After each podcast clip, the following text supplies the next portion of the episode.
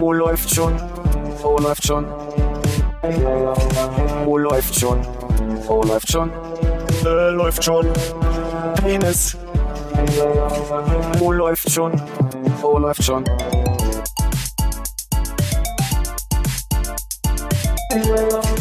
Oh, läuft schon. Oh, läuft schon. Oh, läuft schon. Oh, läuft schon. Läuft schon. Penis. Oh, läuft. Im Kopf. Warum haben wir heute kein Ding gehört? Das letzte Mal es ist nur irgendwie wahnsinnig störend, dass man dieses Ding irgendwie so im Gesichtsfeld hat, dass man die ganze Zeit das Bedürfnis hat, nach da unten zu gucken. So ein bisschen, jetzt, wo du es sagst, fällt es mir auf auch. So ein bisschen wie so ein Esel, dem man so eine Karotte vor die Nase hält. Wir können nie wieder richtig aufnehmen. Sorry. Ja, das, dann war es. Letzte Folge? Letzte Folge, lieben Grüße an alle. Hannes, Grüße nach Bologna, letzte Folge. Kannst da bleiben. Genau, Hannes ist heute nicht da, deswegen bin ich heute in den Keller gegangen, ins Archiv und habe Frank mitgebracht. Endlich Tageslicht, herrlich. Dann sag ich mal, Moment. Ah. Frank, auf dich. Danke, Armin. Vielen Dank für die Einladung. Ja, schön, dass du Zeit hast. Naja, dafür nimmt man sich die gerne. Ich muss mal kurz das Teufelszeug hier ausprobieren. Also die Farbe ist sehr grün. Mhm. Was teasen wir hier an? Also Frank hat was mitgebracht, und zwar Balis Basel. Mhm. Bin ich das? Ist möglich. Ich bin's nicht. Weil ich Streber hab den Flugmodus an. Ich war's. Ich hab den Flugmodus jetzt auch an. Ich auch. Genau, Basilikumgetränk. Und es schmeckt besser, als es riecht. Mhm. Habt ihr beide irgendwie eine Vergangenheit, die sich auf Basilikum zurückführen lässt? Oh. Ziemlich. Ausschließlich Basilikum. Sonst ist da nichts. Aber ihr habt euch beim Basilikum-Pflücken kennengelernt. Genau. Achso, ich sag noch kurz was, also ich stand heute relativ lang bei uns in der Kantine an der Kasse, und unsere Kantinenbetreiber wechseln sehr gern die Getränke durch und nehmen dann auch gerne so verrücktes Zeug, und das lag dann neben den Müsli-Riegeln aus Grillenmehl. Also so, und deswegen dachte ich... Und die hast du nicht mitgebracht? Die habe ich nicht mitgebracht. What? Ich dachte, hier wird getrunken und nicht gegessen. Scheiße. Naja. Ich glaube, es riecht, glaube ich, mehr nach Basilikum, als es nach Basilikum schmeckt. Und das ist, glaube ich, auch ganz gut so. Ah, okay. Es hat was Säuerliches. Mhm. Ja, ist ganz gut. Na, da bin ich ja süß auch. Was ist denn für eine Zuckerangabe?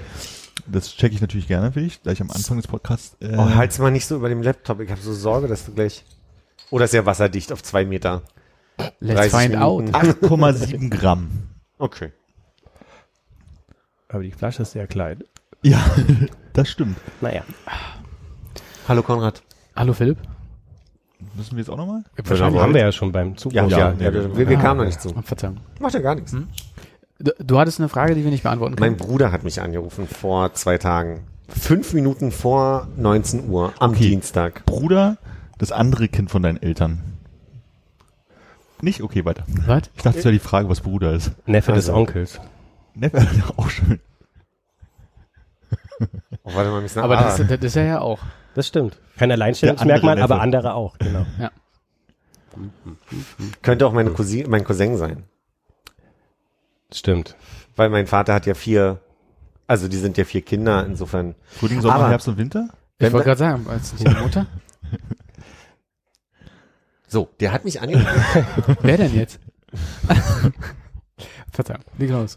So, und um 18.55 Uhr, da war ich natürlich schon mit Popcorn, Getränken und so weiter auf meiner Couch und habe auf die Apple Keynote gewartet, auf die ich ja schon irgendwie seit einem halben Jahr warte.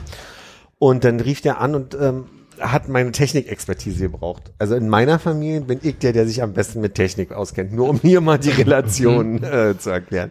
Und er will gerade für eine Kollegin ein Video machen zum Abschied und hat halt gefragt, pass mal auf, ich habe ein paar Fragen. So und so ist das Konzept und da brauchen wir die und die Musik, und ich habe jetzt auf dem iPad entdeckt, kann man das alles gut filmen und mit iMovie gut machen und man kann da auch Musik drunter packen. Frage 1 ist, wie komme ich denn aber jetzt an Musik? Brauche ich da irgendwie einen Apple Music Account? Und Frage 2 ist, hast du eine Ahnung, wie man Toneffekte da reinkriegt? Auf Anhieb konnte ich da nicht drauf antworten, habe nur gesagt, pass auf, frage die Jungs mal. Hab dann aber selber ein bisschen recherchiert und habe gesehen, es gibt ja auch immer noch die iTunes-App und man kann sich ja, wenn man da irgendeinen speziellen Song möchte, den kann man kaufen. Man braucht also mit Apple Music-Account und Flatrate, Dingsbums im Monat funktioniert da nichts. Das habe ich alles schon selber rausgekriegt. Und am Ende habe ich auch rausgekriegt, dass man Toneffekte, die haben eine Auswahl aus Toneffekten, die man damit runterlegen kann. Irgendwie Tür schließt, Möwen krähen oder was Möwen tun, Schafe bellen, wie auch immer. Das funktioniert alles. Aber dabei ist mir trotzdem eigentlich, also deswegen ist die Frage an sich obsolet. Aber ich habe mich daran erinnert, wir hatten doch irgendwann mal so ein, war das irgendwie eine Art Trackpad oder irgendwie so, wo wir haben noch mal eine Folge gehabt, wo wir so mit Kaffeegeräuschen im Hintergrund, die eingespielt haben. Was hatten wir denn dafür? Hatten wir nicht den Mixer, wo wir irgendwie einen Reverb und Hall und so ein Zeug draufgelegt hatten?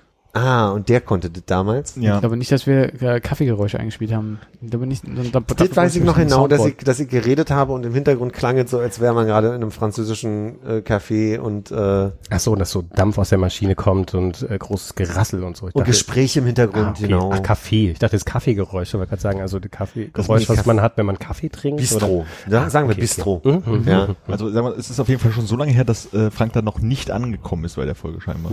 Surprise, surprise. Und auch so lange, dass sich keiner von uns sonst daran erinnern kann. Ja. Ja, guck mal, ja. Hannes vielleicht? Ja. Der nickt gerade, das spüre ich. Ihr Trottel. Ja, und insofern ist die Frage ja jetzt obsolet. Aber gibt es denn noch irgendwelche Soundeffekte, die fehlen? Also so. Hupe könnte zum Beispiel Armin machen oder sehr durstiger Mann oder wir könnten halt auch irgendwie Sprungfeder löst sich aus dem Bett oder so. Müsste ich ihn dann mal fragen, was er da braucht. Ich glaube, am Anfang geht es, ist das Konzept so, dass es so nachrichtensprechermäßig beginnt und dass er dann halt sagt, hier neueste Nachrichten kommen rein, die Kollegin, ich nehme so gern Sabine als Namen, Sabine Müller, verlässt uns hier heute. Und dass er dann, glaube ich, im Hintergrund irgendwie dann so. Da kommt so ein Klospülungsgeräusch, wenn er sagt, die Kollegin verlässt uns. Er hat ja gesagt von Polizei. Ciao. Er meinte erstmal Polizeisirene im ersten, warum auch immer der Kontext. Ich habe dann mal mein Video genommen, was ich auf Instagram irgendwann gepostet habe, mit meinem berühmten MacGyver-Theme-Pfiff. Mhm. So eine Timelapse-Fahrt, die ich mal aufgenommen habe im November und wo ich dann diesen MacGyver-Pfiff draufgesetzt habe und habe den mal mit allen möglichen Toneffekten unterlegt und das war sehr lustig. Das war dann irgendwie so mit einer Tür, die sich am Ende schließt. Was ist der MacGyver-Pfiff? Ihr hört die Folgen nie nochmal, ne? Kann das sein? Doch, also ich kann das kurz erklären. Quasi den Archivar doch mal wirklich, eben. Also Leute. Es ist unhöflich, über Anwesen der dritten Person zu reden, ich mache es trotzdem. Immer wenn Philipp sozusagen Leerlauf im Hirn hat, schaltet sich automatisch eine Melodie in seinem Kopf ein, damit diese Stille gefüllt wird und manchmal pfeift er die nach draußen und das ist die MacGyver-Titelmelodie, die er dann pfeift. Plus in meinem Laden ist das... Bei dir sind es Weihnachtslieder. Bitte. Danke. Also, kein Problem. Ich habe bei MacGyver gedacht, MacGyver hätte ganz bestimmt einen Pfiff in meiner Folge. Und dann kam halt sein kleiner Roboter um die Ecke gefahren. Nee, bei mir auf Arbeit ist so ein geiler Hall und da habe ich dann mal diesen Pfiff aufgenommen und der wurde dann so hallig und auf einmal habe ich die Kraft entwickelt, da irgendwie sehr, sehr hoch zu pfeifen. Wie oft so eine hallig? Richtig. Genau wie du sagst. Aber kein Wort. Die bekannt sind dafür, wie hoch sie sind, ne? Oh, da kommt was rein. Uiuiui. So. Lass mal drin. Da können wir die Hupe drüber machen. Ich wusste zum Beispiel nicht, dass MacGyver, also Richard Dean Anderson, wahrscheinlich nicht der Schauspieler, also nein, der Schauspieler nicht die Rolle mit Katharina Witt mal liiert war, Anfang der 90er. War der nicht ein ehemaliger Eishockey-Spieler auch? Das war auf jeden Fall immer in dem Intro und er hat Eishockey gespielt in der Serie und ich weiß aber nicht, vielleicht hat er das auch nachträglich gelernt, als sie gesagt haben, du musst als MacGyver Eishockey spielen. Hat er jemals Eishockey gespielt? Ich dachte, der wäre professioneller Eishockey. Das würde Sinn ergeben, dass er dann mit Katharina Witt liiert war. Also, dass die da halt einfach eine Interessengruppe miteinander gebildet haben. Genau, sich einfach beim Eistraining auf der Bahn getroffen haben damals im Osten und gesagt haben, hier. Der Richard war ja oft im Osten. Genau, war ja auch viel Schlagschuss hatten. Aber jetzt, wo du es sagst, habe ich das Gefühl, das auch schon mal gehört zu haben. Also es wirkt nicht wie eine ganz neue Information gerade. ziemlich perfekt vorbereitet für Fun Facts. Wenn du jetzt noch diese Podcast-Goldgeste mit dem hier der italienische Chef dazu bringst. Ah, ich habe reingeguckt. Mist, jetzt krieg ich es auf den Arm. Nee, war ja richtig, also für dich verkehrt rumgehalten. Beziehungsweise ich habe nicht reingeguckt. Ich habe so leicht schräg dran vorbeigeguckt. Ich zitiere mal kurz aus Wikipedia. Sein Kindheitstraum, Eishockey-Profi zu werden, endete, als er sich beide Arme brach. Kurzzeitig versuchte er, Jazzmusiker zu werden. Der nächste Traum. Logi, das schon mal gelesen zu haben gerade. Also, aber sehr, sehr. Also, die Frage ist jetzt, auseinander. Wann hat er sich die Arme gebrochen? Na, Chichi nicht, leider. Okay. Nicht auf der deutschen Version, ich könnte später noch auf der englischen. Vielleicht bei einer Hebefigur mit Katharina Witt. Stimmt. Weil die ist schwerer. Jedenfalls hatten wir das mal, also diese gepfiffene Melodie ans Ende der Folge dann auch gepackt und da kann man echt nochmal. Ich glaube, das kann auch nicht so super lange her sein. Das war, also ich hab das ja auch erst das war im November, weil ja, also ich weiß noch, das war. Ich habe schon öfter Sachen hinten rangehangen. Ich dachte, dein Pips into Paradise. Das wäre so das eines der wenigen gewesen. Nee, wir haben Pips into Paradise und geil war es 7. Mhm. Mhm.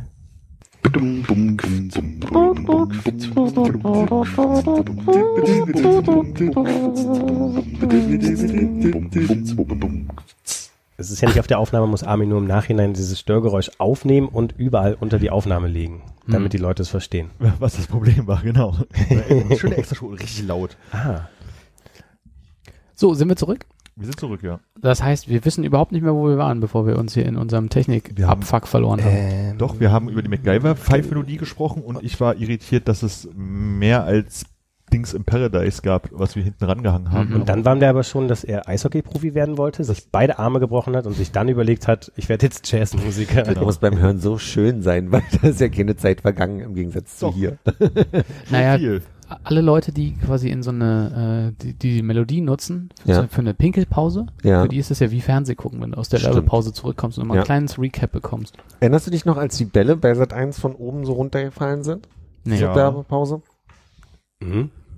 Nee? Das war immer, wenn Werbepause war bei Sat 1, dann kamen die Bälle runter. Kamen die Bälle so runtergefallen und dann stand immer so Werbung dann da. Ja. Mhm. Kann mich nur noch an den Sat 1 Ball erinnern, der nach oben gegangen ist. Mhm. Und nach links und rechts. Ist das so? Okay. Oh ja, der ist immer so ein bisschen ganz Wind. Zwischen den Werbespots ist der immer mal. Nee, ich meine jetzt den da am Potsdamer Platz oder Leipziger Straße, den Sat1-Ball. Das war doch früher, bevor es die Weltball war das doch eine Sat1-Murmel, oder? Kann ich gar nicht mehr. Ja, hat recht. Du grabst es gerade echt so in der Vergangenheit und sagst, ja, Fakten, die ich wusste und komplett vergessen habe. Da habe ich noch eine Frage. Ich habe nämlich neulich eine kurze Sequenz gesehen aus einem aus diesen 70er Jahre oder was ist das, Batman-Fernsehserie. Und ich habe mich gefragt, warum eigentlich, also das Bat-Telefon bei Commissioner Gordon im Büro, das ist ja rot und es leuchtet, wenn angerufen wird. Ja. Und er hat ein normales schwarzes Telefon, aber das Bat-Telefon ist zusätzlich noch unter einer Käseglocke. Mhm. Warum eigentlich? Damit sich einstaubt. Ist die Käseglocke durchsichtig oder muss, okay. Also das ist so ein bisschen wie beim Knopf für die Atomraketen, ne? Man muss bewusst abnehmen, raufdrücken, das heißt nicht jeder darf rangehen, sondern bis der Commissioner und so. Das erinnert mich gerade an. Aber gesichert ist es nicht, die Käseglocke. Ne? Man weiß es nicht, vielleicht muss man eine bestimmte Drehtechnik haben, um die aufzumachen. Na, aber wenn der Anruf kommt, musst du ja schnell rangehen. Batman lässt ja nicht mehr als 3-mal klingeln. Viel schlimmer ist ja, ist nicht auch auf Batmans Seite das unter der Käseglocke? Nee, auf Batmans Seite ist ja bloß immer das große Bat-Zeichen im Himmel. Der muss ja nur aus dem Fenster gucken, um zu wissen, dass er gebraucht wird. Da ist immer Alfred, der rangeht, Herr Commissioner Gordon, ich stehe gerade bei Batman rüber, dann reden die drüber und dann machen sie den Kopf von der Skulptur auf, drücken auf den Knopf, da geht die Bücherschrank auseinander, dahinter sind 2 Rutschstangen, da rutschen sie runter und wenn sie unten ankommen, sind sie angezogen, springen ins Bettmobil, fahren los und kommen aus der Höhle raus. Sind es 2 Rutschstangen? Ich dachte, die müssen nacheinander rutschen. Nee, es sind 2, nebeneinander. Und da steht, glaube ich, sogar dran, Batman und Robin. Aber ich glaube, das Telefon wird eher von der Polizei genutzt, um anzurufen. Also neulich hat also in der Folge, die ich gesehen habe, ganz kurz, hat Batman Redebedarf gehabt. Die Serie war so toll. Man muss ja auch keine Nummer wählen, dabei muss ein Knopf drauf. Mhm. So ein großer Knopf in der Mitte, auf den man draufdrücken muss. Und dann wahrscheinlich, also sollte heißen, ich rufe jetzt an, aber eigentlich war es dafür da, um das Licht am Telefon anzumachen, vermute ich stark. Also wir haben keine wirklich brauchbare Theorie, warum eine Glocke drüber war oder auch, also geschweige denn Erklärung. Auch bei Theorie, dass das halt ein wichtiges Telefon ist, da soll man nicht einfach so rankommen mit den Armen oder so, deswegen ist da nochmal eine Käseglocke drüber. Und das erinnert mich total an Monster vs. Aliens. Hieß das so? Das war irgendein Zeichentrick, so ein Zeichentrickfilm. Und da gab's den Moment, wo der so einen riesen 2 Meter im Durchmesser Knopf in Rot im Weißen Haus gedrückt oder drücken wollte und alle dann Nein gebrüllt hat.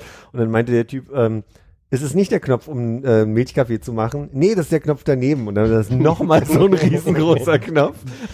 Und der eine löst die Atomraketen aus und der andere macht einen Milchkaffee. Und ich glaube, als ich das gesehen habe, habe ich mir fast eingepullert vor Lachen, weil ich das so lustig fand. Ich frage mich nur gerade, wenn das 2 Stangen gab, die oben in Zivil quasi reinspringen, unten in ihrer coolen Superheldenklamotte rauskommen, ob das an Tag 1 als Robin dazugekommen ist, als seine Eltern gestorben sind, bei dem Anschlag im Zirkus und so weiter, ob das beim allerersten Einsatz noch nicht so war. Und es ist ja dann offenbar so, dass an der Stange das Outfit hängt und die sozusagen sich selber in das Outfit reinschießen, während sie runterrutschen und beim ersten Mal unten angekommen sind. Und Batman hatte so alle Klamotten so ein bisschen weiter, so überm Knöchel und bis halb oben. Und Robin hing so ganz scheel in der Batman-Uniform drin, weil sie das verwechselt haben.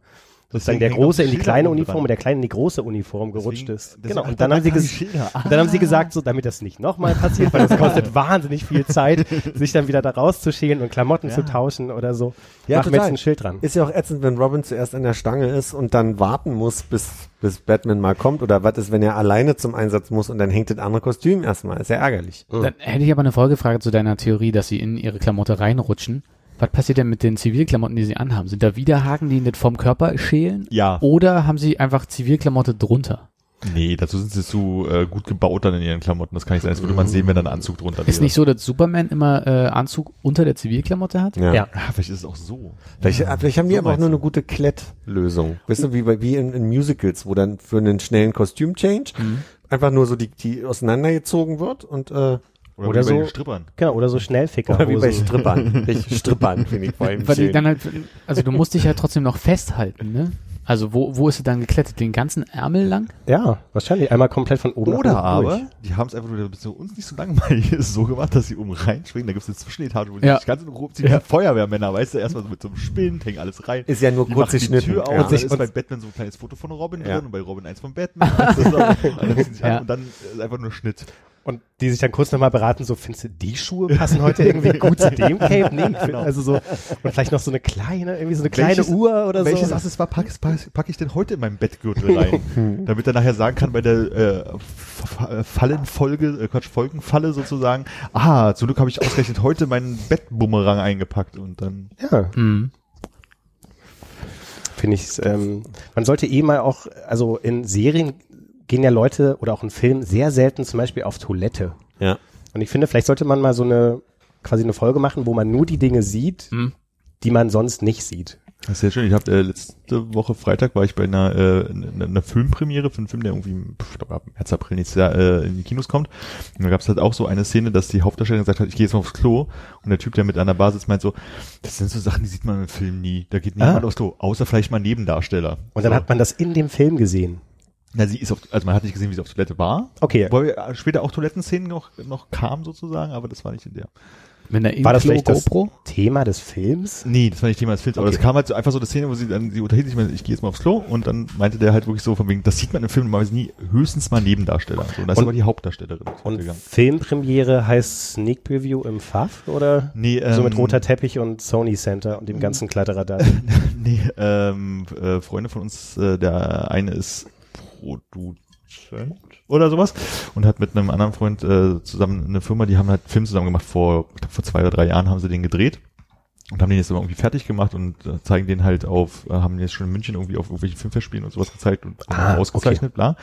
Und jetzt war letzten Freitag sozusagen die Teampremiere, also für die Leute, die dort mitgeholfen haben. Im Cassiopeia im Freiluftkino. Und Steffi hat damals das Catering bei dem Film gemacht und ich hatte für die beiden sozusagen das Logo entworfen für ihre Firma und so Kram, deswegen waren wir da eingeladen. Darf ich kurz eine Sache zwischen einwerfen, bevor ich die Zigarette anmache, dass ich auch, also es wahnsinnig gut finde, erstens, dass ich hier sein darf und dass es einen neuen Feuerzeug-Sound gibt.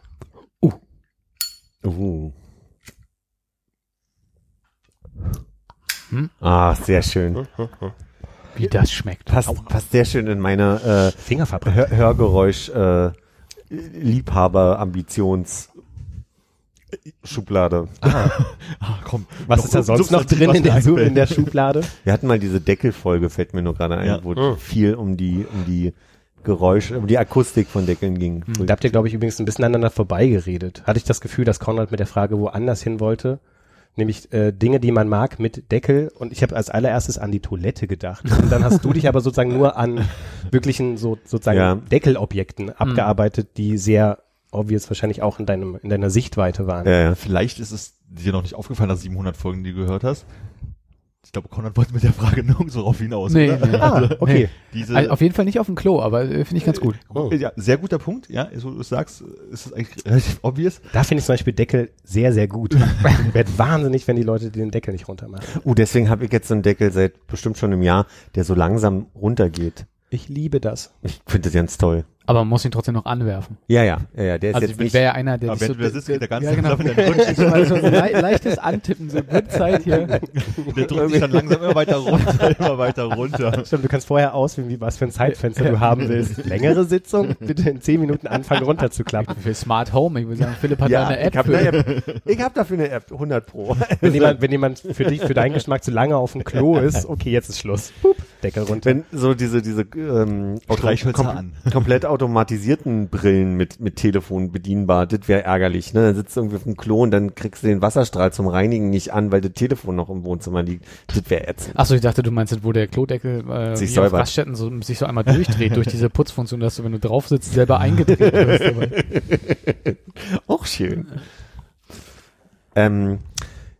Ist das nicht aber komisch, wenn du jetzt sagst, du hörst gerade die Folgen rückwärts, dass man so dass man erstens in der Zeit so zurückgeht? Ja. Und zweitens, dass du ja dann ganz oft Bezüge noch gar nicht kennst. Also sagen wir mal zum Beispiel, neulich hat Konrad mir ein Buttermesser mitgebracht und eventuell warst du ja noch gar nicht an der Folge, wo wir das erste Mal über schwedische Holzbuttermesser gehört haben.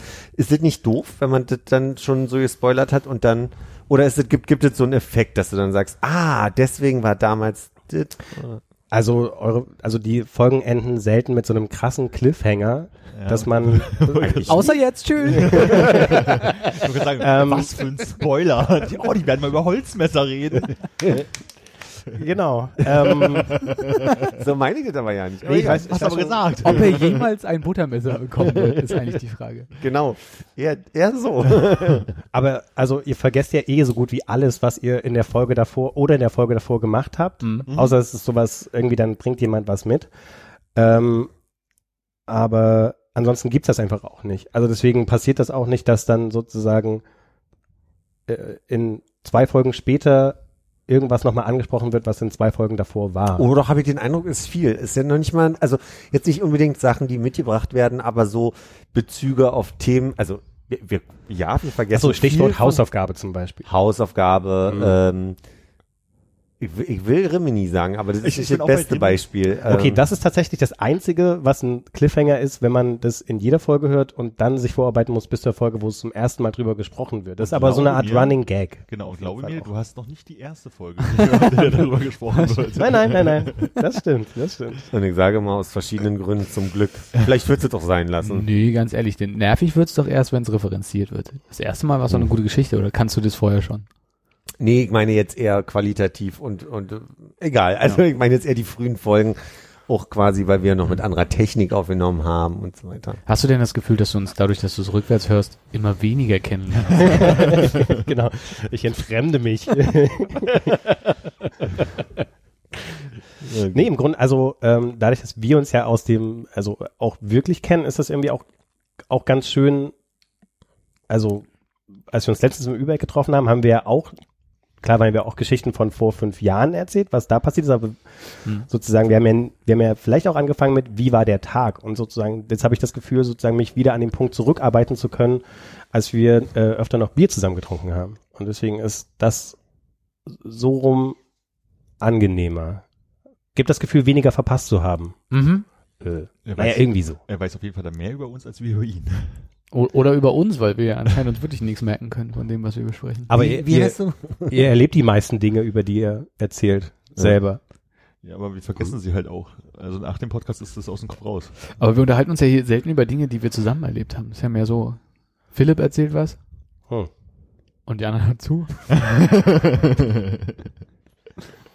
Ist das eine Aufzählung oder bist du fertig? Ich war eigentlich durch. Naja, wir haben ja schon Momente, wo wir auch, ich erinnere mich, Hannes und deine Silvester-Anekdoten waren 2-3 Jahre in Folge ein Knaller. Mhm. Ich denke auch, also da kann man aber auch schwer anknüpfen, also da hat man ja quasi einen Cliffhanger von einem Jahr.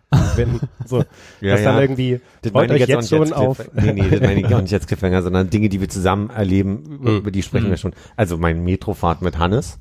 Ne? Ich bin neidisch. Was für eine also in Paris. Nee, Metro, der Einkaufsladen. Ah, okay. Guavenstichwort. Ja. Gab es dazu eigentlich mal auch eine Auflösung? Also gab es Guaven? Wir hoffen stark auf den 5. Dezember oder das Weihnachtsessen, dass es da unter Umständen was mit Guaven gibt. Aber kann auch sein, dass nicht, ne? Das also wir wollen nicht, also hohe Wahrscheinlichkeit. Okay, schwieriges Thema, merke ich anscheinend. Nö. Nee, ich glaube bloß, das letzte Mal ist, also wahrscheinlich eine Weile her, dass ihr darüber gesprochen habt und es gab quasi kein Update. Ja, also das kümmert sich auch einfach keiner. Wir haben es vergessen. Wir haben auch schon länger die Raststätten-Tour nicht ernsthafter in Betracht gezogen. Ja, also ich glaube mit der gleichen Ernsthaftigkeit in Betracht gezogen wie beim ersten Mal. Ja, beim ersten Mal, wenn man das so hört, denkt man so, ach, das wäre ganz cool, das könnte man wirklich mal machen, bis dann 2 Stunden später dieser Punkt kommt, ach, die machen wir eh nicht. Aber eigentlich Bock drauf hätte ich, ne? Mhm. Wir haben ja festgestellt letzte Woche bei Hannes Geburtstag, dass man das vielleicht mit einer schönen Italien-Rundreise verbinden kann, weil die Raststätten besser sind und vielleicht auch Vergangenheitsvergewaltigung sagen. Wie sagt man? Bewältigung. In dem Atemzug nochmal kurz in Rimini ranfahren. Ja. Ist vielleicht attraktiver als Pressfleisch, Cordon Bleu, eine Woche lang zu essen. Armin, war das zu dem Zeitpunkt, wo ich schon nicht mehr da war oder kann ich mich jetzt selbst daran nicht mehr erinnern? Woran? An dieses Gespräch, dass wir in Italien rumreisen wollten. Doch, es gab doch die Anekdote, dass jemand am Tisch für ein Konzert nach Bologna wollte und dass dann Hannes und Sarah gesagt haben, sie kommen mit. Und in dem Rahmen kam dann die Idee, dass wir gesagt haben, vielleicht kann man ja auch da mal schön hinfahren, erinnere ich mich. Ja, irgendwie so. Weil glaube ich, alle Italienreisenden der Meinung, also einhellig der Meinung waren, dass Raststättenessen in Italien manchmal sogar besser ist, als wenn man in ein Restaurant geht. Daher das ist wieder der Nachteil, ne? Keine Curry, keine schöne Bockwurst aus dem Glasspender da, aus dem Glasdampfer. Das ist der Nachteil dann natürlich an so einer italienischen Raststättentour. Aber vielleicht haben die auch eine tolle Pferdewurst oder so. Wildschwein. An der Tanke meinst du? Ja. Tarazza halt. XXL.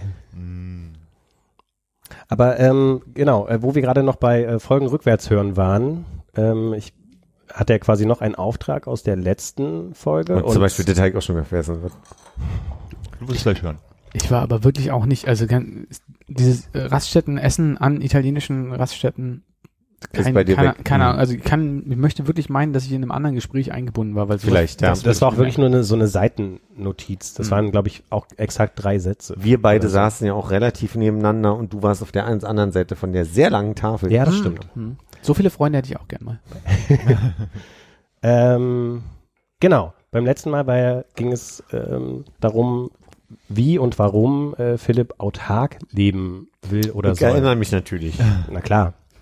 Und, also ich muss, nicht will, ne? Genau. Kommt gleich raus. Nee, er will. Okay, es war auch eher so eine Art Auftrag von Konrad. Also es war die Folge vom 7. Januar 2018, Folge 124, um genau zu sein. Und das war, ich fasse es jetzt mal zusammen, weil Armin es nicht geschafft hat, den Originalpart heute da reinzuschneiden. Dass du gerade beim Schwutz aufgehört hattest, du an dem Tag ein Foto gepostet hast in einer grünen Jacke. Okay. Und ich glaube, einer von euch beiden, Armin Konrad, fragte so, wo dieses Bild herkommt. Da meinst du, wurde professionell gemacht. Und es darum ging, dass du ein Netzwerk hast, dass du jemanden hast, der quasi professionell Fotos von dir machen kann. Und dann die Überlegung war, wie man dieses Netzwerk von dir nutzen kann, dass du und da ging es um den August 2018, einen Monat lang quasi nur diese Leute nutzen. Und dann hast du aber festgestellt, das Einzige, was du einbringen kannst, ist dein Körper. Weil keine Gästeliste mehr fürs Schwutz. Stimmt. Also ich nehme an, diesen August hast du völlig normal verlebt mit deinem mit meinem Körper. Also gar nicht bewusst. Also. Da war der schmale Hans, der Küchenmeister. Genau, und dann habe ich tatsächlich, weil ich das ja sozusagen nachhören durfte, überlegt, oder wäre jetzt die Frage sozusagen, wenn du mal so einen normalen Tag durchgehst, oder sagen wir vielleicht mal einen normalen Wochentag plus so ein Stani-Wochenende, welche Dinge sozusagen vom Aufstehen bis zum ins Bett gehen du so machst und welche Dinge du brauchst und ob du für all diese Leute, also ob du dafür jemanden hättest, die sozusagen all das erfüllen. Ich glaube, Miete war raus und halt so, also du brauchst jetzt wahrscheinlich niemanden, der bei den Wasserwerken arbeitet, um von dem einen Monat lang kostenlos Spülwasser für die Toilette zu bekommen. Ja. Aber so viel mache ich am Tag auch halt nicht. Naja, es fängt ja wahrscheinlich damit an, dass du morgens aufstehst, dir einen Kaffee machst und eine Zigarette rauchst. Die Frage ist, wie kommst du an, sehr richtig. Also wie kommst du an den Kaffee, wie kommst du an die Zigarette? Na, das ist schon, also klauen. Wollte gerade sagen, ich muss mich erst mit meinem Anwalt absprechen, ob ich so Sachen sage wie, wir machen mal Kaffee auf Arbeit. Also. Aber es wäre ja auch ein Tag, wo ich nicht zur Arbeit gehe, ne? Es wäre ja auch Tag wegen ohne Arbeit, weil sonst könnte ich ja einfach Kaffee kaufen gehen, weil ich bin ja in einem Arbeitsverhältnis und könnte dann... Nee, es geht ja darum, dass du dein Netzwerk ausnutzt, ob du Geld hast oder nicht. Genau. Also dass du einen Kaffeebauern kennst, der sagt, ich schicke dir das per Post. Aber es geht ja nur darum, kein Geld auszugeben. Du würdest sozusagen in dem Monat 100% deines Lohns behalten, was ja auch ganz schön ist. Witzigerweise, die Freundin von Quarantine arbeitet jetzt mit... mit kolumbianischen Kaffeebauern zusammen und hat jetzt gerade ein Unternehmen gegründet, wo die Kaffee in Deutschland vertreiben. Also da hätte ich meinen Kaffeedealer schon mal. Nice. Okay, du könntest ja zum Beispiel auch auf den ersten Kaffee hier verzichten und erst im Büro trinken. So, dann müsstest du im Büro nicht stehlen, was gut wäre, und du hättest trotzdem einen Kaffee. Wie gesagt, das ist eine Stelle, die gebe ich erst frei für den Release nach Konsolidierung mit meinem Anwalt, aber ja. Du hast bis morgen. Was heißt stehlen? Na Moment, stehlen, ich kann ja auch einfach den Kaffee auf Arbeit trinken.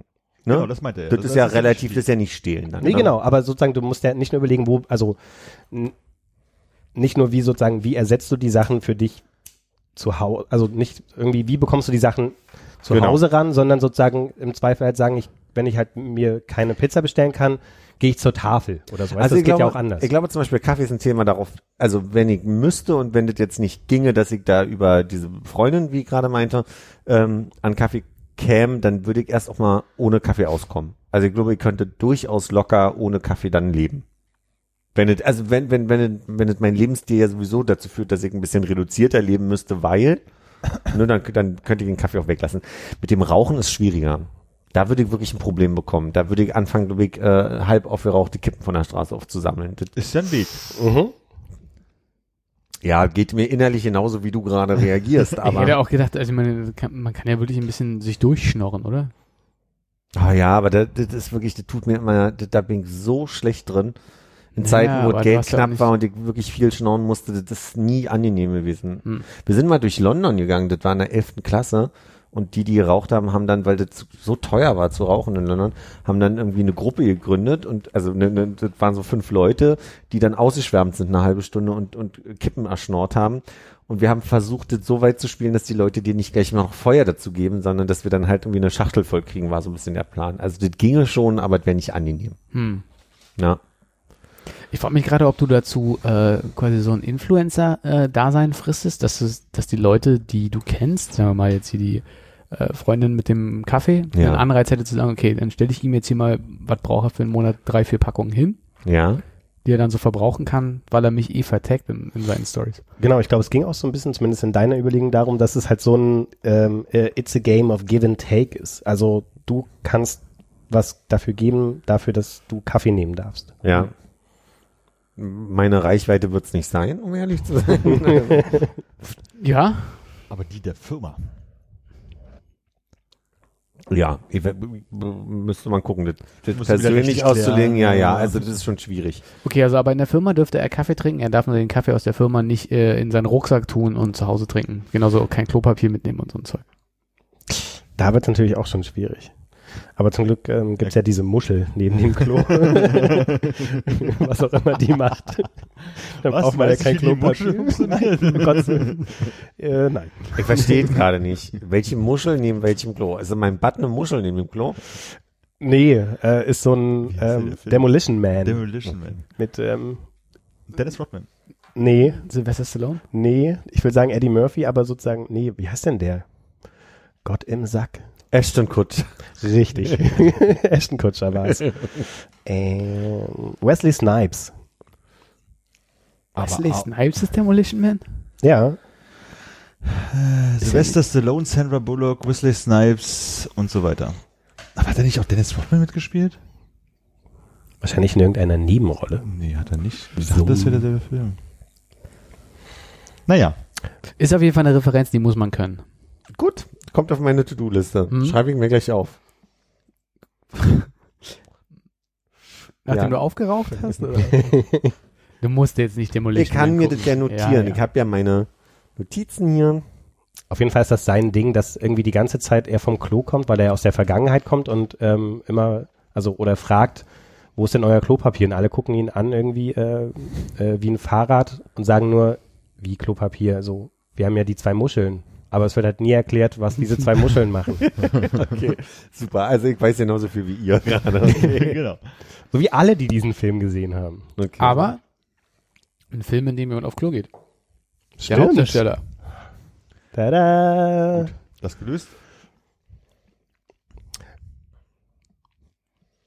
Ich komme nicht weiter durch meinen Tag. Also ich habe, wie gesagt, kann das immer noch nicht besser, diese Symbiosen, die ich nicht anbieten kann, zu nutzen. Also fällt mir nichts weiter ein. Okay.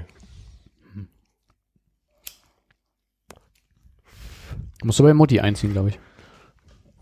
Das könnte gehen und sich für einen Monat in irgendeinen so Netflix-Family-Account mit einladen lassen. Obwohl, da müssen wir theoretisch auch bezahlen. Ach, was weiß ich.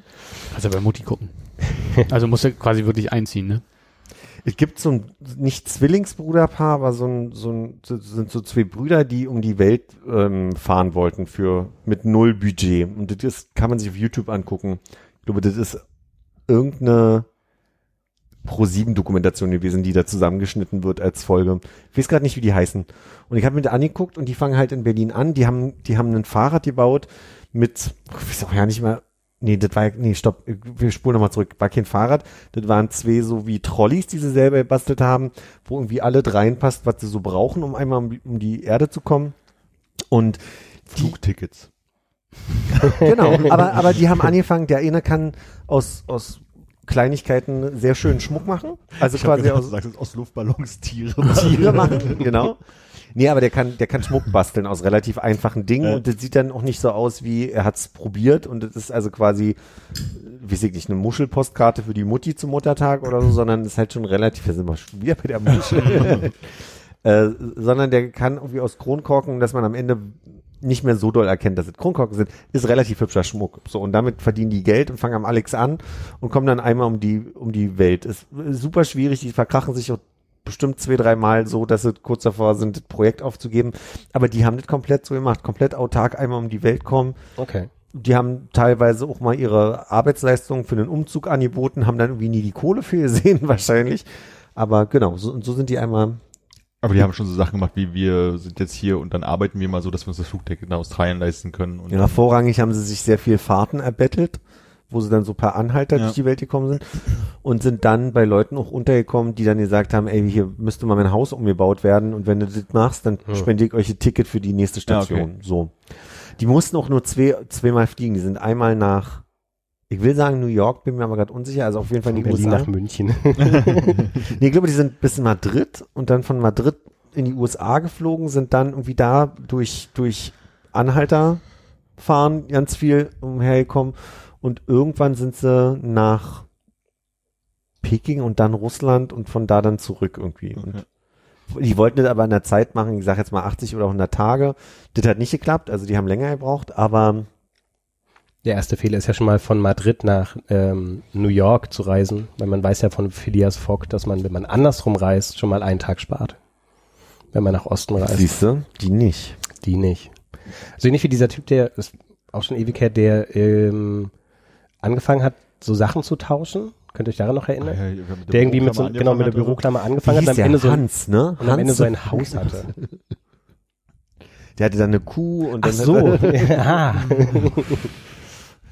Oh ja, das hat einen Moment gedauert gerade. Mhm.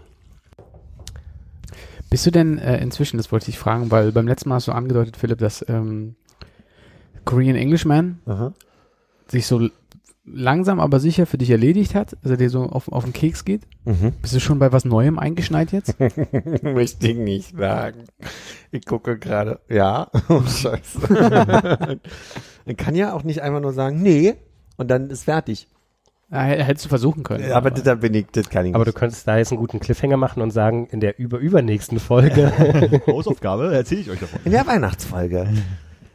Ich gucke gerade eine Organisation, die Videos macht an, in Amerika, die Hunde rettet. Und das ist jedes Mal das Gleiche.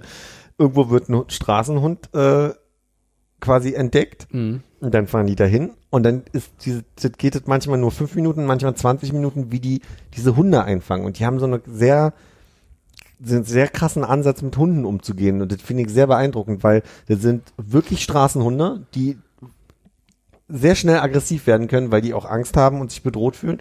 Und die fangen die ein auf verschiedene Arten und Weisen. Manchmal mit dem Käfig, manchmal mit so einem, sie nennen das Snapple oder irgendwie so, das ist diese Schlinge. Diese Schlinge an einem Stock, damit der Hund dann auch, wenn er aggressiv wird, dann quasi weit weg ist. Und dann fangen die an, immer auf den zuzugehen und sagen immer so ruhig, ruhig, ruhig und fangen an, den Kopf zu streicheln und am Ende werden die kleine Hundewelpen. Das ist unglaublich, wie gut die quasi mit diesen Tieren umgehen. Und dann zeigen die halt einfach, wie die gebadet werden, operiert teilweise werden müssen und frisiert. dann bitte? Frisiert. Teilweise geschoren, ja. Wie ein Hund das Hemd richtig einsteckt. Culture lernt. French Tag, genau. Und aus irgendeinem Grund finde ich das gerade total gut und gucke das gerade sehr viel. Klingt dann, als würde das einen mit sehr viel Anlauf nach unten, also runterbringen, wenn man das guckt. Also es wird ja vermutlich nicht in jeder zweiten Folge der Hund nicht gerettet und verreckt elendig, sondern weiß man ja auch, wenn die ja, aber es gibt so schwierige Momente, wo irgendwie eine Mutter mit Welpen und dann ist nur noch ein Welpe da und dann haben die dann auch schon drauf gehalten, wo dann irgendwie die toten Welpen da irgendwie auf der Straße liegen und das ist schon schwierig. Dann vor allem, weil ja Welpen- und Kindchenschema so funktioniert und siehst du halt diesen toten Hund da liegen, das ist schon schwierig. So. Aber die haben halt einfach so einen Gurt, so eine GoPro alle irgendwie um sich geschnallt und das, was spannend ist, ist halt immer so, also die werden dann halt schon auch 1-2 Mal gebissen und dann ist immer so die Frage, und heute? Klappt's oder klappt's nicht? Ja. Tetanus, ja oder nein? Also wenn es dich ein bisschen beruhigt, ich bin in letzter Zeit sehr viel hängen geblieben auf, also gerne auch mit einem Burger und einer großen Portion Pommes am Sonntag vom Fernseher bei Mein Leben mit 300 Kilo auf TLC, wo die versuchen wirklich krampfhaft da runterzukommen. Es sind teilweise Leute, die sich total wund gelegen haben, nicht mehr bewegen können, vielleicht nicht alleine aus dem Bett kommen, die dann zu diesem sehr, sehr seltsamen Arzt gehen, der die erstmal ein bisschen rund macht. Naja, und dann müssen sie erstmal alleine eine ganze Menge abnehmen, dann bewilligt er ihnen irgendwie eine OP für einen Schlauchmagen und dann müssen sie weiter abnehmen und dann kann er so die dicken, schlaffen Hautlappen abnehmen. Ja. Und so. Ja. Lernt man dabei trotzdem Dinge über, wie Ernährung funktioniert, wie Umsatz, Kalorienverbrennung oder gibt es sinnvolle? Nee, das ist immer nur Leute, die, also ab und an lernst du kennen, was die Leute da hingebracht hat. Also die haben dann irgendwie Partner, die so ein bisschen so wie ein Fieder sind oder fressen irgendwie Trauma aus der Kindheit in sich rein.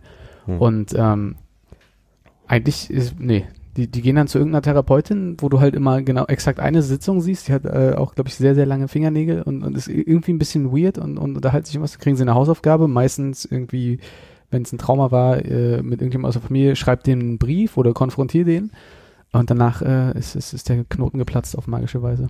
Okay. Was ist so die Spanne, quasi die begleitet werden? Sind das mehrere Monate? Oder? Nee, das sind Jahre. Okay. Also je nachdem, es gibt so einige, die dann es irgendwie recht schnell annehmen, haben dann vielleicht in 2 Jahren echt große Erfolge gemacht und manche, die immer wieder so Jojo-Effekte haben oder halt irgendwie sagen, sie wollen was machen und sie strengen sich total an, aber irgendwie fressen sie trotzdem 10.000 Kalorien am Tag in sich rein und dann dauert das halt irgendwie länger. Ich glaube, ich habe auch einen gesehen, der irgendwie 4, 5 Jahre dabei war. Okay. Total, ich weiß nicht, es ist irgendwie, also du sitzt halt auch mit deinem Essen da und denkst, okay, also, geht gerade nicht, ich muss wirklich mal einfach weggucken und den Burger dann weiter essen. Wenn die nicht sehen, dass du den isst. Aber irgendwas, ich habe es noch nicht rausgefunden, was ist es, aber irgendwas gibt mir doch Freude dabei. Okay. Nur so. Also das Leid der anderen vielleicht. Weiß ich, ja. Kann ja sein. Er klingt eher empathischer gerade. eher, dass du sagst, Freude daran, dass die auch Erfolgssituationen haben? Meinst nee, du das? Nee, das möchte ich nicht. Nee. Okay. Erstmal ein Gummibärchen an der Stelle.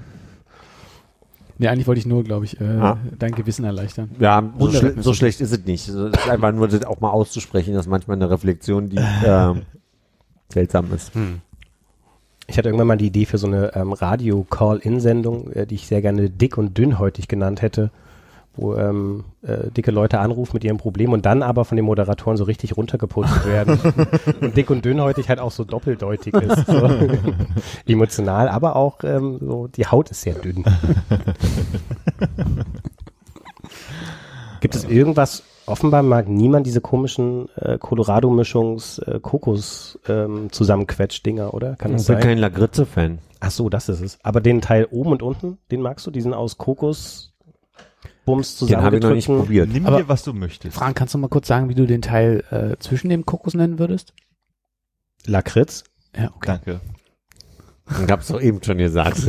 Ja. Ich habe irgendwas anderes gehört, aber kann sein, dass ich da gerade was drauf hatte. Ich könnte, also es wäre auch okay, ich mag nämlich den Lakritz-Teil sehr gerne. Also wenn du den Kokosteil runterlugst, würde ich den Rest übernehmen. Kann man nicht poolen?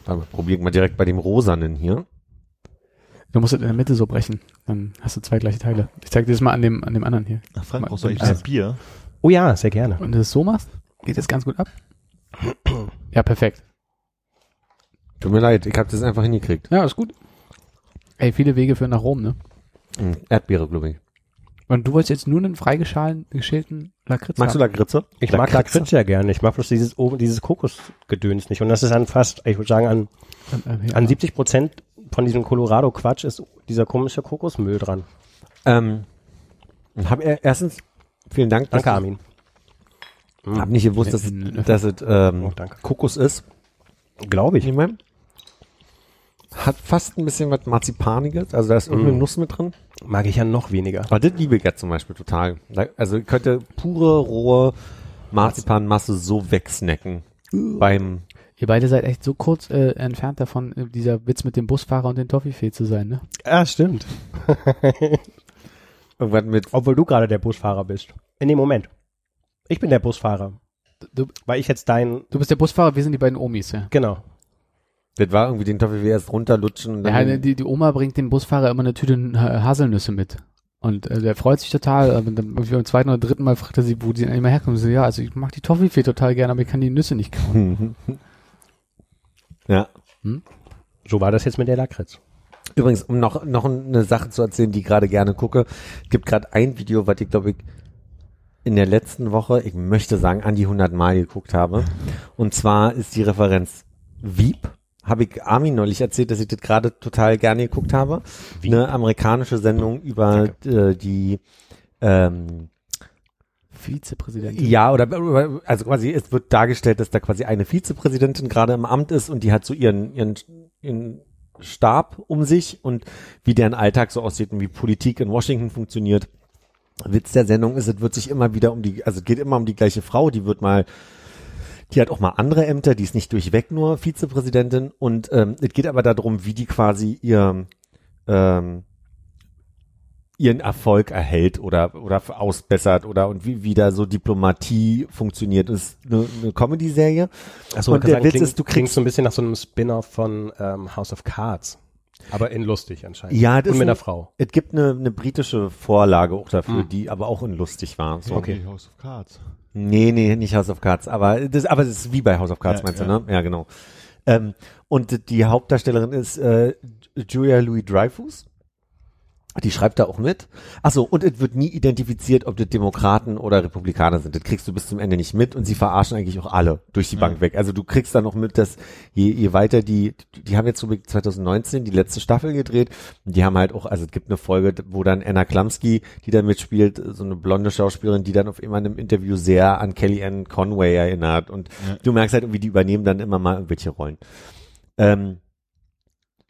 Julia Louis-Dreyfus hat, glaube ich, 6 Emmys dafür bekommen nacheinander. Also die hat jedes Jahr die beste Hauptdarstellerin bekommen. Und der Witz ist, die hat Tony Hale, das ist, wer nicht Parks and Recreation, sondern Arrested Development kennt.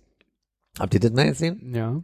Da gibt's auch den, der sich die Hand abgeschlagen hat und dann so eine... Buster in der Serie? Buster in der Serie, genau, und das ist Tony Hale und der spielt den Bagman von der Vizepräsidentin. Das ist die Person, die quasi immer bei ihr ist, der schleppt eine riesige Tasche immer mit sich mit und wenn die mal ein Tempo braucht, hat der ein Tempo, der ist aber auch derjenige, der auf Partys hinter ihr steht und einflüstert, das ist Minister so und so, der hat zwei Frauen und oder zwei Töchter und ne, die Frau gerade verloren oder irgendwie so, dass sie immer gleich reagieren kann, das ist so seine Rolle. Und als sie quasi 2013 ihren Emmy bekommen hat, hat sie den mit auf die Bühne genommen und hat ihm ihre Klatsche in die Hand gedrückt und dann stand er halt die ganze Zeit hinter ihr mit so einer Talmud-Klatsch. Und dieses Video ist so lustig. Ich will gar nicht weiter spoilen. Also da passieren noch ein, zwei Dinge und das finde ich so gut gemacht und so, also erstmal die Referenz zu Wieb ist unglaublich gut und die haben das offensichtlich auch vorher so gut geübt, dass das ganz gut klappt und ich finde das so totkomisch, dass ich das bestimmt 100-mal gesehen habe die letzte Woche.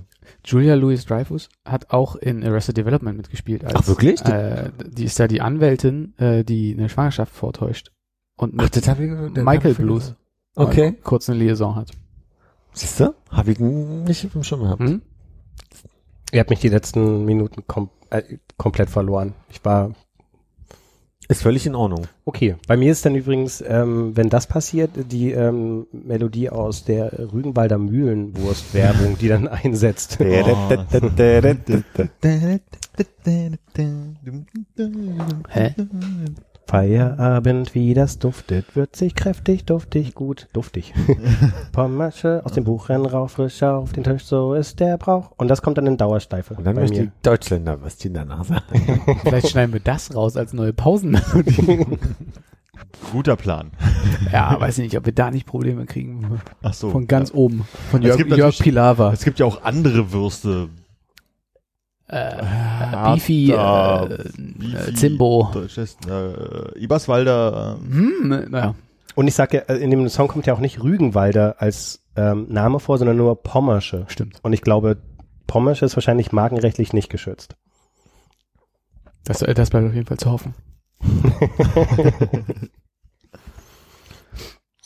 Gibt es denn bei euch noch von dem Phänomen, auf dem ihr eingeschneit seid gerade? Ich bin, habe ja später angefangen mit Korean Englishman beziehungsweise Jolly und habe jetzt aber durch den Punkt erreicht, wo ich alle Jolly-Videos gesehen habe, die irgendwie interessant sind.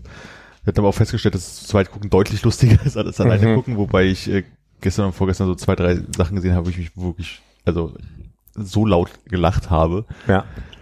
Und Korean Englishman hätte ich jetzt noch vor mir, aber ich glaube, da gibt es nicht so viel Zeug, was mich interessiert, deswegen muss ich mich da ein bisschen durchklicken. Das Problem ist ja, dass die ganzen Titel auf Koreanisch sind, deswegen weiß man manchmal auch nicht, was es geht. Ich habe jetzt aber entdeckt, dass sie hinten dran die englische Übersetzung, also das siehst du bei den kleinen Vorschau-Dingern ja auch. Das siehst du dann nicht, ne? Ja, genau. Ja, da steht dann halt immer dann... Kannst du da nicht drüber havern? Das könnte vielleicht sogar sein, ja. Aber so einfach vom drauf gucken hast du. Also das sind, um jetzt mal zu Ende zu sagen, weil ich glaube, wir haben uns verstanden, ich weiß nicht, wie deutlich es wurde, das sind sehr lange koreanische Titel und das Englische ist so weit hinten, dass man es halt nicht gleich sieht. So. Ja. Genau, das ist es. Und ich habe aber gestern bin ich... Sorry, ist nicht viel deutlicher geworden, glaube ich. Also die Titel der Videos sind alle in Koreanisch geschrieben, bei Korean Englishman. Das heißt, du hast ein kleines Vorschauvideo, wo so maximal 2 Zeilen Text runterpassen. Das ist alles Koreanisch. Du hast zwar ein kleines Bild, aber das hilft dir ja oft auch nicht weiter. Und du weißt nicht, um was es in dem Video geht, deswegen bist du weniger motiviert, drauf zu klicken. Aber würde man nicht alles gucken? Oder nee, die haben auch so manchmal so Interviewsachen oder irgendwelche Sachen, wo du sagst, ja, boah, das interessiert mich jetzt gar nicht, dass die mit der Mutter von dem einen da irgendwie 3 Tage ins Hohl sind und irgendwelche Sachen machen oder so. Das waren die ich noch am spannendsten fand, weil... Aber also mich nervt langsam halt einfach nur, dass sie immer essen. Also ich finde manchmal das viel spannender, dass sie mal was anderes machen, außer essen. Das ist halt dieses, wo sie halt herkommen. Dadurch, dass ich es ja auch rückwärts geguckt habe, größtenteils, ich habe, glaube ich, gestern oder vorgestern zum ersten Mal die erste Folge gesehen von Jolly. So, also dann zu sehen, da kommt das eigentlich erst her und so. Ja, aber ich bin gestern ist irgendwie ein Video in der Seitenleiste mit aufgetaucht, wo einer was gesagt hat über das amerikanische und das englische Nummernsystem, wie das so teilweise so ein bisschen anders ist, weil sie und dann habe ich halt drauf geklickt, weil ich wusste, was dann der Unterschied sein ist, aber beides Englisch, dass zum Beispiel Amerikaner, die sagen halt bei der Telefonnummer wegen mir 4433 oder sowas und Briten sagen halt 4433 und das ist für Amerikaner im ersten Moment schwierig ist, so beim Mitdenken halt so und da ging es halt irgendwie so weiter, also was mit irgendwelchen Hausnummern und das 5300 sagt der Amerikaner und 5300 sagt halt der Brite und so. Und es war halt so ein Nummerntyp. Da dachte ich mir, wer kann denn einen ganzen Kanal über Nummern machen? Wie uninteressant ist das denn? nicht so uninteressant an manchen Stellen. Ja, dann auch so, da stand, gab es das nächste Vorschlagvideo, war dann irgendwie das 10.953 Problem oder so. Und ich dachte, was soll denn diese eine Zahl für ein Problem haben? Habe ich mir halt angeguckt. Und es stellt sich raus, das ist halt ein amerikanischer Matheprofessor, der halt irgendwo in Cambridge oder sowas lehrt. Und man kann jede Zahl bis, oh Gott, wie waren das, bis 1100 oder sowas, kannst du in eine Gleichung packen, dass du sagst, die 2612 kannst du halt rechnen in 2 plus Klammer auf, 2 mal 2 Klammer zu, hoch 2, also nur mit 2 zum Beispiel rechnen und dann aber auch mit 4 und mit drin. Da gibt es halt überall Formeln, wo diese Zahlen halt funktionieren. Ist aber auch schön, dass du gerade gesagt hast, alle Zahlen bis 1100, wenn du zum Beispiel die 2612 wählst. So gut bin ich vorbereitet. 1100, Moment. 212. Ja. Und das hat er dann halt irgendwie gezeigt und dann ist okay, wo ist der Trick dahinter? Es gibt keinen Trick, es gibt halt einen Brasilianer, der sich mal hingesetzt hat, das irgendwie ausgerechnet hat, hat halt einen riesen Paper drüber gemacht, über hunderte von Seiten und er hat es mal beim Strandurlaub memoriert. Ja, und dann meinte, aber das ist gar nicht das Problem, weil es geht ja auch um 10.000 irgendwas. Du kannst alle Zahlen bis, glaube ich, 12.000 oder so darstellen, in eine Gleichung stellen, wo alle Zahlen drin vorkommen. Also du sagst 1 plus 2, Klammer auf, 3 mal 4 und also diese aufsteigend hast, aber auch absteigend. Also dass du mit der 9 anfängst und du hast nicht immer nur einen Multiplikator, du kannst einen Zeichen dazwischen. Du kannst auch, wenn du sagst, du kannst aus statt 3 plus 4 kannst auch 34 haben oder sowas, ne? Du kannst auch Zahlen zusammenfassen.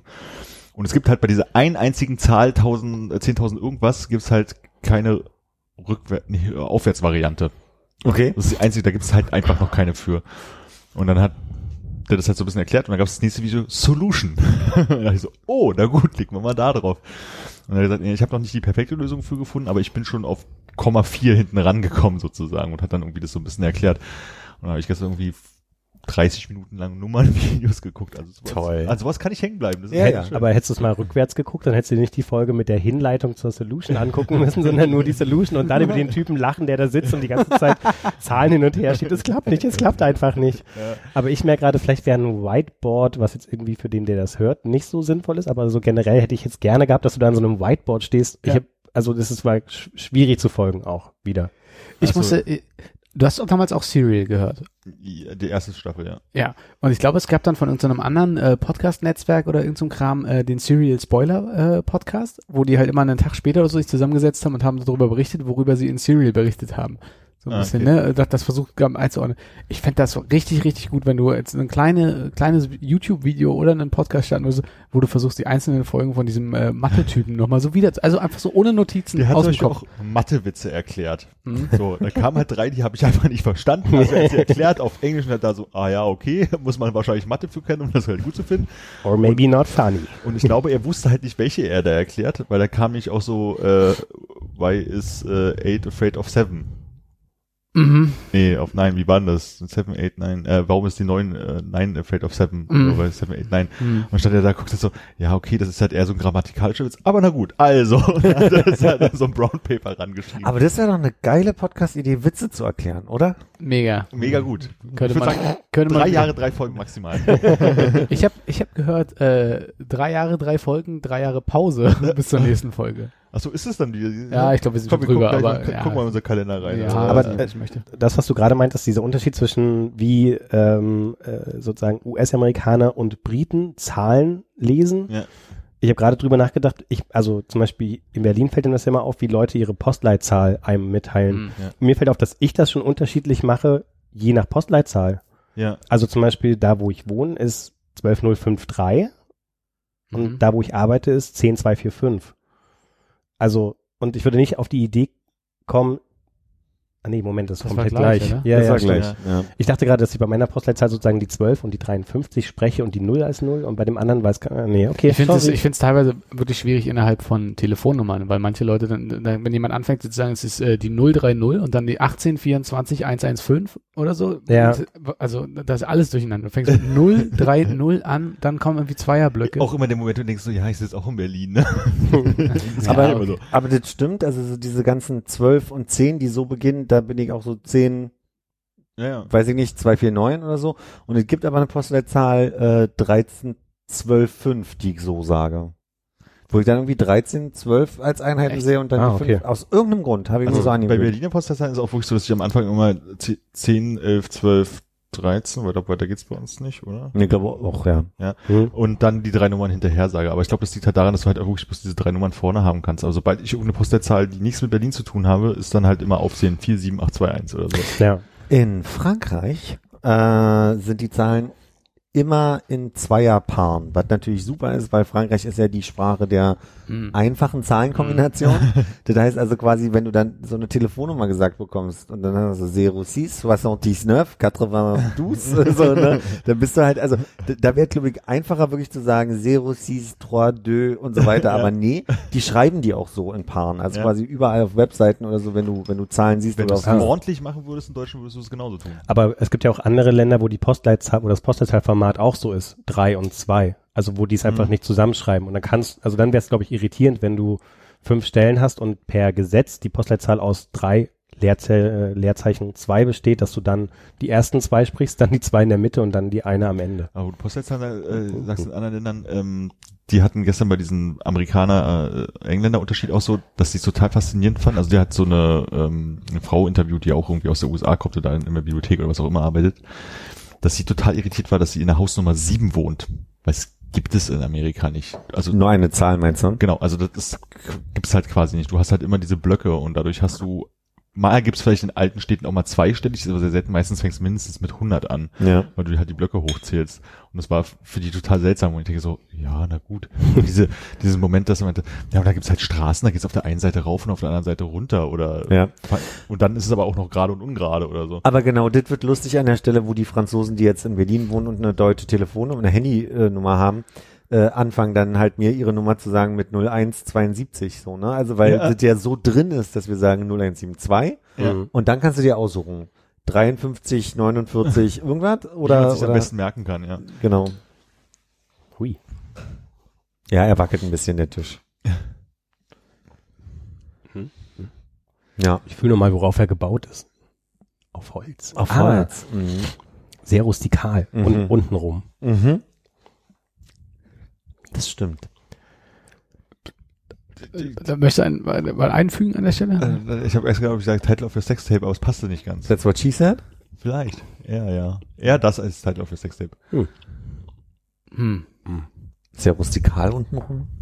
That's what she said. Geht besser. Kommt nicht in den Podcast mit rein, würde ich sagen. Mit den erklärten Witzen. Ach so. Musst du jetzt nicht sofort rausschneiden an der Stelle. Ach so, beim Nachrecherchieren, in welcher Folge das mit Philipp lebt autark vorkam. Ich glaube, es war die davor oder danach.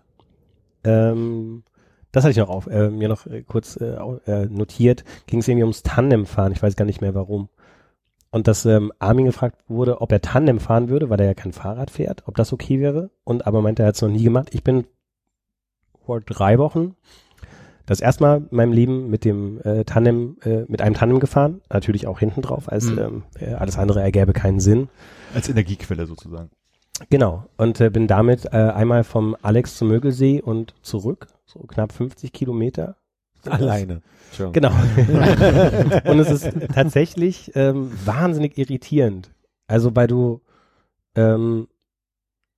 siehst ja erstens relativ wenig von dem, was vor dir passiert, immer nur so das, was so an den Rändern ist und dann will man natürlich reagieren, kann aber überhaupt nichts machen und das ist aber die ersten 5 Minuten, wir sind dann so die Holzmarktstraße runtergefahren, irgendwie zur Oberbaumbrücke und das war echt so, ich wollte Nico immer anschreien und sagen, nee, du musst jetzt irgendwie reagieren und man kann überhaupt nichts machen. Nach 5 Minuten muss man sich einfach zurücklehnen und sich denken, okay, das ist jetzt einfach so. Akzeptieren. Die nächsten 50 Minuten sitze ich nur hier hinten und gebe Energie. Genau.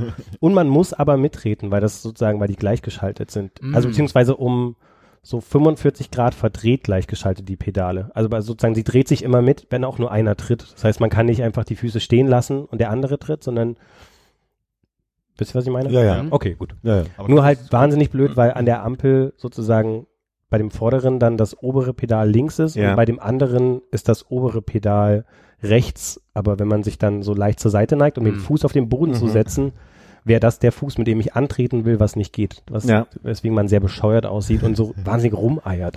Aber meinst du, dass es standardmäßig so ist oder war das eventuell nur so durch die Kette quasi positioniert? Oder eigentlich sind die Pedale immer gleich. Ich glaube, du willst nicht gleich haben, weil du nämlich eine Unwucht bekommst. Und dann ach so, weil der Rhythmus dann noch einmal. Ah, verstehe. Okay. Wie ist es denn beim Rollen lassen, wenn man dann mal, seid ihr mal so wirklich 90 Grad abgebogen? Weil da stelle ich mir, du musst dich ja echt drauf verlassen können, dass der vor dir keine Scheiße baut, weil du bist ja nur der mitkippt. Irgendwie. Also ich glaube tatsächlich, manchmal hat Nico auch vergessen, dass sein Fahrrad hinter seinem Arsch nochmal doppelt so weit weitergeht. Also das ist schon, man merkt auch, dass man natürlich einen wahnsinnigen Wendekreis hat auf einmal und dann, also wenn der Laster dann kommt und du bist auf dem Damm. Gerade noch so geschafft. Genau. Weg.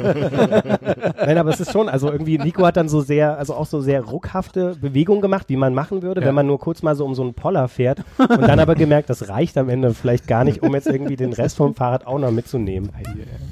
Guck mal, ich kann ohne Hände fahren. Hättest du Rücktritt machen können, während der andere versucht, vorne weiterzutreten? Du kannst einfach sozusagen dich dagegen stemmen. Okay. Also einfach die Beine stehen lassen und der vordere kann nicht weitertreten. Und ich habe dann weil irgendwann wird es halt auch ein bisschen fad, wenn man da hinten drauf sitzt, weil man halt wirklich nur tritt und du musst dich ja nicht mal festhalten. So, also gibt zwar einen Lenker, aber passiert ja auch nichts, wenn man sich nicht festhält. Dann habe ich die ganze Zeit überlegt, so habe ich Nico irgendwann eine Zeit lang Rückenmassagen gegeben, weil ich dachte, ich muss ja irgendwas machen. Ja. Schön den Nacken ausrasiert und angefangen, so kleine Zöpfe zu flechten. Und darüber macht man sich dann eher Gedanken, was man in der vielen Freizeit anfangen kann, während man hinten auf dem Rad sitzt. Ich habe jetzt seit Neuestem weil ich auch gerne entweder zum Mögelsee von hier radel oder bin neulich nach KW mal gefahren oder zum Wannsee auch jetzt neulich. Und ich mag diese Strecken, weil du ja einfach Zeit hast, Dinge zu tun. Genau das, also so Podcasts hören oder... Du rasierst dir selber dann den Nacken, während du zum Mögelsee fährst. Ich schneide mir die Haare beim... Nee, aber ich habe jetzt so ein Dings für mein Telefon, damit ich das Navi die ganze Zeit sehen kann. Also so ein Schnall... Na, Halterung. Danke. Danke. Und dann kannst du doch hinten dir dieses Ding daran machen und schön Netflix gucken. Ich hatte auch überlegt, ob ich noch eine GoPro leihe und die dann quasi ihm vorne aufsetze und dann über so eine Halterung mein iPad ihm an den Rücken hänge, sodass ich quasi so durch ihn durchgucken kann und alles das sehe, was er sieht. Das ist wie eine Dashcam, habe ich jetzt gelernt, heißt das, ne? Die GoPro vorne auf die Brust schnallen, dass du wirklich durch ihn durchgucken kannst. Wie geil wäre das denn? Und dann aber noch sozusagen zwischenbearbeitet, nicht den langweiligen Kram sehe, wie man an der Spree lang fährt, sondern so tun, als würde man gerade auf dem Mars Fahrrad fahren, dass das noch sozusagen... AR-mäßig, also quasi so ein bisschen. Okay. VR. AR. Okay. Egal. Einverstanden. Mhm. Ja. Was ist eine Dashcam? Eine Dashcam sind diese GoPros, die auf Helmen jetzt gerne drauf sind. Das hatte ich irgendwann vor 2-3 Wochen schon mal gehört, dass man eine Dashcam, eine Dashcam ist eigentlich die auf dem Dashboard in dem Auto vorne drin sitzt. Genau, aber das sagt man jetzt also quasi offensichtlich auch zu, also gab doch diesen schrecklichen Unfall letzte Woche Freitag in der Invalidenstraße, wo viele Leute gestorben sind.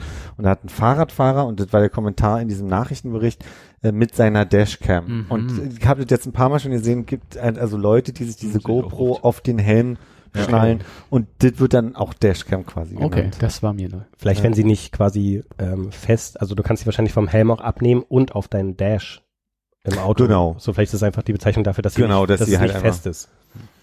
Wo wir gerade bei Begriffen lernen sind, ich habe heute einen ganz tollen Begriff gelernt. Ich möchte zitieren, damit ich das nicht falsch erzähle. Und zwar ich bin im richtigen. Der Begriff ist Retrotopie.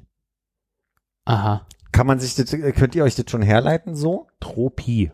T-R-O-P. Topie. Also quasi wie Dystopie, Utopie, Retrotopie. Die Zeit kommt wieder. Sowas zurück in die Zukunft mäßiges? Ist es so ein bisschen wie das, was sie auf der Apple Keynote vorgestellt haben, wo wir in der Zukunft sind, alle Leute sind blind, aber sie kleiden sich wieder, als wenn sie Höhlenmenschen wären? Warte mal, ich versuche jetzt mal aus dem Kontext das vorzulesen, vielleicht können wir zurückkommen zu dem Beispiel gleich.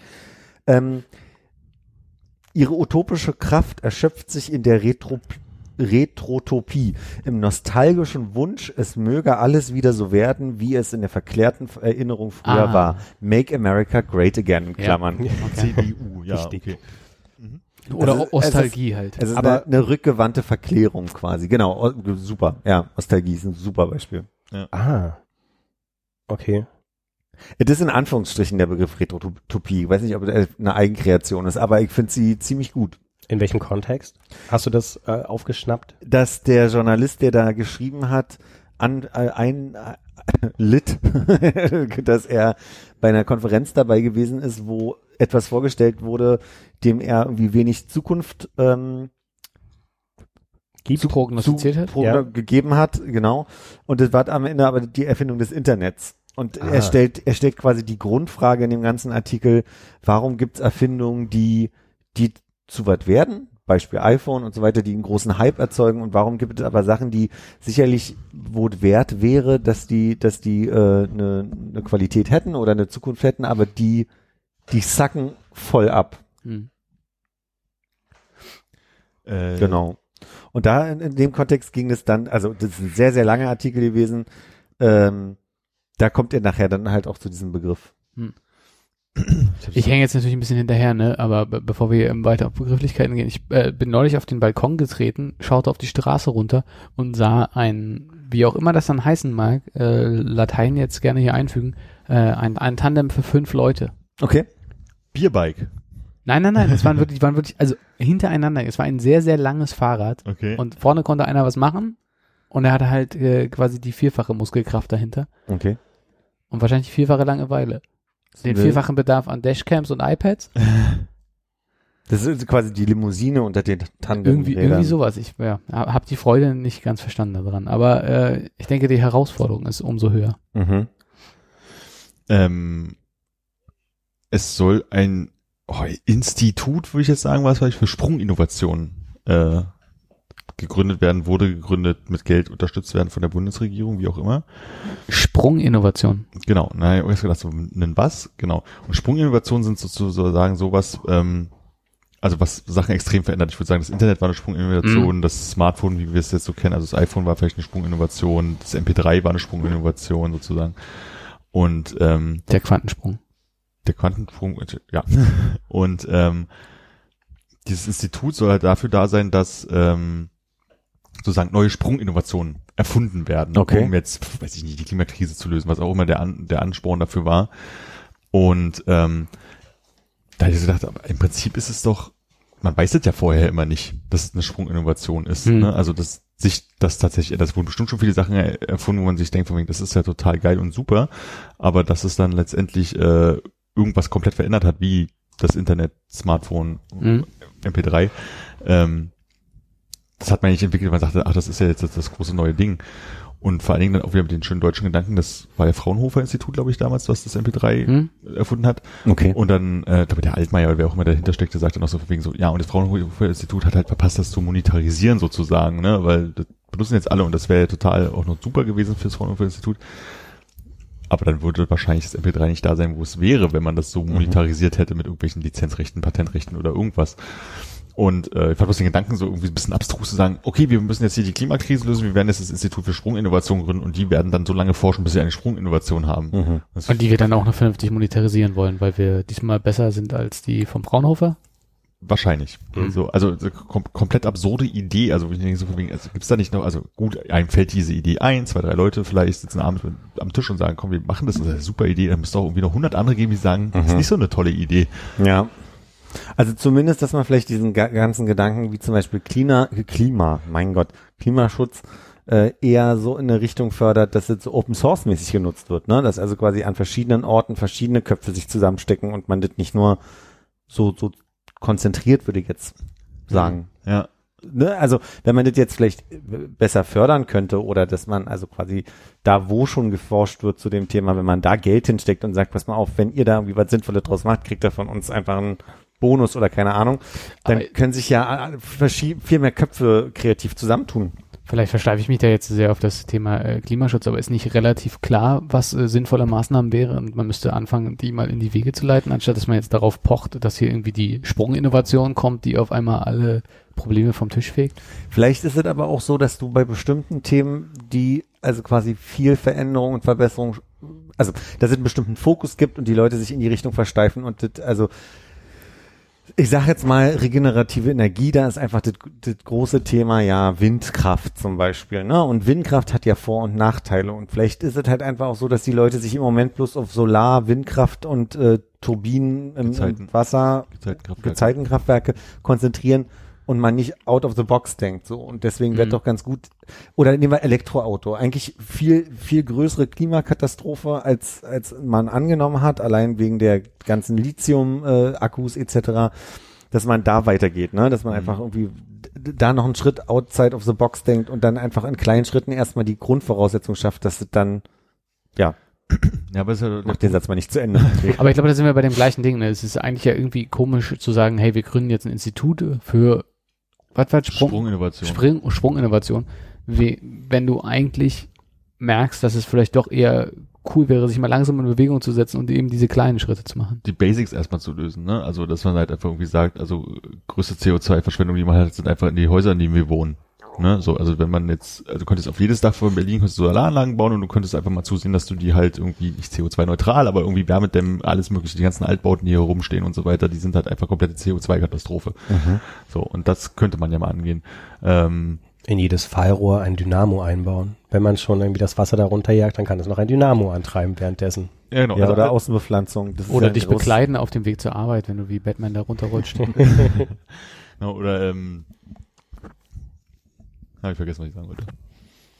Ja, aber auch Außenbepflanzung, ne? Also quasi, das ist ein Thema, was seit Jahren immer schon wieder vorgeschlagen wird, dass man also je mehr man die Gebäude in grün kleiden würde, ja, desto besser würde die Häuser klimatisiert sein, etc. Also so ja, also im Winter wie im Sommer. Gibt ja auch so einfach viele Sachen. Man kann von heute auf morgen nicht die Fabrik irgendwie auf 0 CO2 umstellen. Das ist halt total logisch, aber einfach mal so ansetzen und sagen, bis dahin folgenden Punkt und sonst gibt's aus, so, und das müsste man halt dann an der Stelle dann halt einfach mal hartnäckig halt irgendwie durchsetzen. So, und darauf zu hoffen, dass irgendwelche Leute sich zusammensetzen und sagen, wir tüfteln jetzt an irgendeinem, also ich bin total dafür, weiter zu forschen und so, ne, also ist total okay, aber da irgendwie so ein Institut zu fördern, was sich jetzt hinsetzt, vor lauter Whiteboards sitzt und überlegt, ist irgendwie komisch. Mhm. So. Bist du denn so lange an diesem Wort hängen geblieben, dass du gedacht hast, Mensch, eigentlich ist es ja fast Material für Genial daneben? Nein. Okay.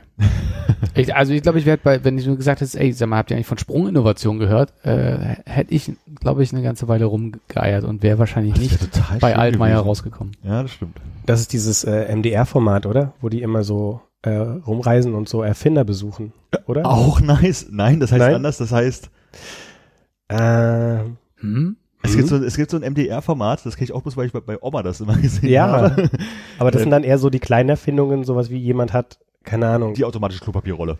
Genau. Und hat dann irgendwie so den Motor aus dem Gerät XY ausgebaut und das dann irgendwo anders eingebaut oder hat festgestellt, wenn ich irgendwie den, keine Ahnung, halt wirklich nur so Alltagserfindungen, die dann auch immer meistens Rentner in irgendwelchen unaufgeräumten Gartenhütten gebaut haben. Und riesig groß sind dafür, dass sie am Ende nur das Klopapier antreiben und im Grunde aber die Hälfte der Badezimmerfläche verliert, weil man irgendwie den alten Rasenmähermotor dafür irgendwie verwendet hat oder so. Hieß das nicht Genial daneben? Einfach Genial. Einfach Genial. Genial daneben ist mit Hugo und Egon Balder und als Stammbesetzung Hella von Sinn. Damals war noch der Hohecker. Der ist es nicht mehr, oder? Ich weiß nicht. Wie auch immer. Und die hatten noch so ein Panel mit lauter Comedians und dann hat für die Zuhörer, Armin macht Airquotes. Ich dachte, er rappt. Konnte man als Zuschauer halt irgendwie so einen Begriff einsenden und dann musste er erraten, was das denn bedeutet. Ja. Also eines der, ich mich immer erinnere, ist das Alarfrückholbändchen. Ich habe dir gesagt, Kleintierunterdrückung. Aber auch so Kleintierunterdrückung. Haben wir auch schon ein paar Mal gehabt. Genau. Okay. Und dann sitzen die halt da und versuchen das halt zu lösen. Fragen stellen. Genau, also versuchen das halt zu lösen. Ist es vielleicht das und das und das? Und das Schöne ist halt, wie bei diesen Black Stories, wenn die anfangen zu sagen, ist es denn das und das und dann ist das und das und das. Und selbst wenn eine Teilmenge davon richtig ist, hat er immer meistens gesagt, nein. So, dann zog sich das halt immer hin. Okay, ja, ich glaube, ich erinnere mich. Und manchmal gab es halt den Gag, dass einer das halt beim ersten Mal sofort erraten hat, obwohl es total abstrus war. Okay. Und es war, glaube ich, immer der Gag, Hohecker, Sie sind raus, oder? Nee, das war bei Switch wiederum. Meine Güte. Die 90er. Ja. Ich habe gerade, war wahnsinnig irritiert, als ich im Badezimmer war und so nach rechts oben geguckt habe und dachte, wieso ist das Bett bespannt? Wie schafft man es wir sind im zweiten Stock, oder? Dass man ein Dachflächenfenster in seinem Badezimmer im zweiten Stock hat. Ein Dachflächenfenster? Mhm. Also so wie man es wenn man im obersten Stockwerk wohnt, hat man ja manchmal dann so quasi so, wie heißt das denn? Also Oberlicht? So ein Oberlicht, genau. Und Da fehlt eine Paneele in deinem Bad. Und genau. Wenn man das nicht weiß und darüber guckt, ist es erstmal nur ein dunkles Loch, was, wenn es draußen dunkel ist, auch draußen sein könnte, was von drinnen reinkommt. Deswegen dachte ich so, also es gibt ja Dinge, die von außen kleiner aussehen, als sie drin sind. Und hier wäre es eher umgekehrt, dass das Haus von außen größer aussieht, als es von drinnen ist. Man denkt so, ein Stani, 5 Etagen. Und dann hat man aber schon im 2. Stockwerk das Dach und hat ein Dachlukenfenster. Wie so ein Potemkinsches Dorf, meinst du, wo einfach nur so eine Hausfassade steht und dann kann unten vielleicht noch reingehen ins Erdgeschoss, aber mehr ist nicht. So in der Art. Hat mich irritiert und als ich dann aber näher rangegangen bin, festgestellt, ist nur ein Loch. Ist nur ein Loch. Ja. Wahrscheinlich Gästezimmer, oder? Oben drüber. Das ist ein Gästezimmer für meinen Neffen, der schläft da manchmal. Und okay, dann müssen wir jetzt leise sein. Ja, okay. Nachti. Wenn das weggemacht wird, kommt auch die Durchreiche in die Küche. Ja, davon habe ich gehört. Und das Oberlicht. Wollten wir da nicht ein regelmäßiges Update bekommen? Wenn ich keins, also würde geben, sobald ich was hätte. Ich würde empfehlen, wenn sowieso dann schon der Durchbruch zum Bad gemacht wird, den Kühlschrank umzustellen mit dem Rücken zum Badezimmer. Hat den Vorteil, dass man ja immer, wenn man Lebensmittel kauft, man schiebt und schiebt und schiebt und dann sind die alten Sachen hinten und man vergisst es. Aber wenn du einen Kühlschrank hast, der sozusagen von beiden Seiten begehbar ist, in deinem Fall halt Rückseite vom Bad und von hier kannst du in der Badewanne sitzen und kannst gemütlich reingreifen. Und die alten Sachen. Wegessen, musst du nicht wegwerfen. Ist auch nicht so weit weg vom Klo, ist gar nicht schlecht. Ja, weil die Dinge vielleicht sehr lange schon da drin stehen und dann der Weg vom Essen, aber ich muss auf Klo kurz sein kann. Aber ich erinnere mich, ein Aspekt der Durchreiche war ja auch die Möglichkeit, in der Badewanne sich das Spiegelei parallel zu machen. Ich erinnere mich, das war auf jeden Fall eine Idee, die im Raum stand. Ja, da haben wir schon über Spiegeleier gesprochen. Nee, Spiegelei ist jetzt das, was ich sage, aber dass man zumindest quasi aus der Badewanne immer mal im Topf umrühren kann, während Essen auf dem Herd steht. Woran ich nie gedacht habe dabei ist, dass du natürlich auch den Vorteil hast, während du das Spiegelei brätst, dass du austreten kannst. Also nicht von der Austretposition, sondern von der Spiegeleiposition einfach durch die Wand. Ach so, durch die Durchreiche durch. Ja. Okay, sportlich. Ja, ich glaube, das könnte... Meinst du, die Prostata macht nicht mehr mit, oder was? Die macht nicht den Druck, ne? Also ist ja schon, also du musst ja über die Anreiche auch noch rüber, ne? Also die Frage ist, findet man das selber lustig und findet das die Zugehfrau lustig? War das eine Zugehfrau? Eine Putzfrau. Zugeherin, finde ich. Das bin ich hier. So. Ach so, okay, naja. Der feine und da hast du länger als frei gehabt, oder?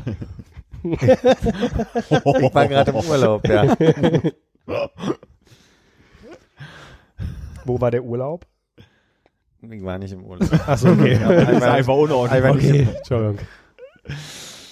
Das ist eigentlich eine Frechheit, was hier gerade passiert. Sag mal, hast du nicht mal vor, eigentlich diese Kühlschranktür in die Tür von dem Schrank einzuhängen? Ich glaube, wir fokussieren uns gerade ein bisschen auf meinem Sohn. Ist das nicht okay? Ich kann das noch beantworten kurz. Das klappt mit der Tür nicht, weil das kein Einbaukühlschrank ist. Weil wenn du zumachst und die Außentür mal aufmachst, dann siehst du, dass da eine leichte Wölbung bei der Tür ist und deswegen kriegt man die nicht ganz zu. Aber habe ich bestimmt schon mal gefragt. Na gut. Nicht in dem, was du bisher gehört hast. War auch nur ironisch von mir gerade. Achso. Scheiße. Sind wir in der aktuellen Folge, die du gerade hörst, sozusagen, sind wir dann schon bei Philipp oder sind wir dann noch bei Konrad? Ich glaube noch bei Konrad. Also ich bin jetzt so weit, dass ihr noch bei Konrad seid. Ja. Musstest du für die letzte Recherche eigentlich springen? Also haben wir dich aus der Reihenfolge gebracht? Ja, tatsächlich. Aber ich wusste so grob, wo das zur Sprache gekommen ist mit dem Autarkleben, deswegen war das jetzt keine große Sache. Du warst schon früher. Ich war schon bei Konrad. Du warst schon früher. Genau. Und, okay. Weißt du, welche Nummer du gerade bist? Also, oder welche Folge jetzt? Nee, ich muss jetzt wieder von der Autarkleben-Folge rückwärts hören, bis ich da angekommen bin, wo mir irgendwas nicht mehr bekannt vorkommt. Dann so, okay, da war ich nicht. Da war ich nicht. Aber du warst noch weit weg von der Zweistelligkeit. Das auf jeden Fall. Gut. Okay. David Copperfield, der Schambehaarung, welche Folge? Weißt du es noch? 62. Ja, gut, da hast du noch ein bisschen. Das würdest du dir jetzt empfehlen, oder? Das ist so eine, die einfach im Kopf hängen geblieben ist vom Titel her. Aus verschiedenen Gründen. Wenn du sie gehört hast, Cliffhanger, müssen wir drüber reden. Ich freue mich jetzt schon drauf. Ja. Bin sehr gespannt. Schön, dass das so rum funktionieren kann mit dem Cliffhanger. Ja, ne? Ein Cliffhanger die Vergangenheit. Habt ihr Lust auf ein kleines Spielchen? Ich eigentlich ja. Ne? Ja, ich sage ja. Ich weiß noch nicht, wie die Regeln bis zu Ende gehen, aber ich habe folgendes. Zum Glück ist Hannes nicht da. Genau, ich dachte, Hannes ist nicht da, können wir mal ein Spiel spielen, dann macht's auch allen Spaß. Nicht? Aber Hannes spielt doch gerne Spiele. Ja, genau. Auf lass mir das so stehen. Okay. Nur welche mit klaren Regeln. Und mit Controller. Mir ist neulich aufgefallen, ich habe ein Lied im Kopf gehabt, habe mir dieses Lied angehört und habe festgestellt, dass ich den Text ja nicht kenne, obwohl ich dieses Lied einfach unglaublich oft schon in meinem Leben gehört habe. Ist das mein französisches Lied? Nee, nicht das. Okay. Nee. Ach so, aber da ist es mir ja schon mal passiert. Vielleicht ist dieses Lied der Auslöser, aber ich habe mir mal 10 berühmte 90er-Jahre-Songs genommen und habe mal Teile aus den Texten rauskopiert. Die du jetzt auf Deutsch übersetzt hast und wir müssen... Nee, ich würde sie auf Englisch vorlesen und hätte einfach eine große Freude daran, wie ihr diskutiert, welcher Song das wohl am Ende ist, was das so für Ideen gibt. Ist das ein Wettbewerb unter uns? Das können wir jetzt entscheiden. Wie wollt ihr das machen? Strichlisten? Ich würde mir das erste insofern anhören, um zu gucken, ob wir es nicht versuchen, gemeinsam zu lösen, das Problem. Okay. Heute vor 26 Jahren war übrigens auf Platz 1 der Singlecharts ein Song von der Kelly Family, den ich nicht kenne. Aber hast du den Titel noch im Kopf? All Along irgendwas oder so? Okay, nee, sagt mir auch nichts. Also... Eigentlich kennt man ja auch nur einen. Ja. Naja. Sometimes und Angel. Ah ja. I wanna be auch, oder? So, seid ihr bereit für den ersten Song? Wir sind so bereit. Nur schon mal als Spoiler für die Zuhörerinnen. Das wird jetzt länger dauern. Wir können nicht den Song dann noch anspielen, sondern das muss man das dann gibt, auf unserer läuft schon Playlist. Die Philipp heute noch anlegen wird, damit ich sie morgen verlinken kann. Okay. Stark. Okay, ich lese. Plant a seed, plant a flower, plant a rose. You can plant any of those. Keep planting to find out which one grows. It's a secret no one knows. It's a secret no one knows. Die zweite Single von Fool's Garden, da es sehr viel um Planting geht. Wahrscheinlich. Bei sehr Fool's Garden war ich auch.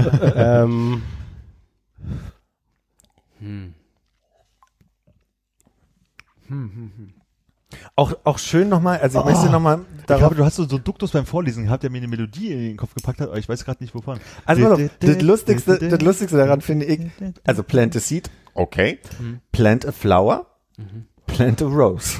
Sag doch mal, ist die Rose nicht nur Flower? Ja, eine ganz spezielle Flower. Ist es Ziel? Nee. Achso, vielleicht nochmal so, da ist das jetzt alles von Eurodance bis Poprock dabei? Bis Hip-Hop, bis... Okay.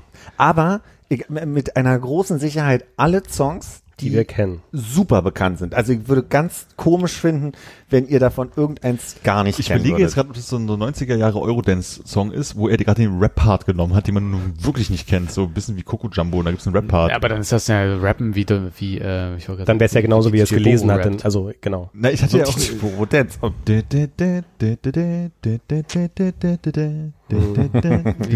Mr. President bei dir jetzt. Da bin ich von seinem Duktus hingekommen und ich habe keine Ahnung, ob der Text da nicht unter Umständen drin ist. Aber du meinst ja, lift me up, put me down, ja, genau, put my feedback on the ground. Aber ja, plant a seed, plant a flower.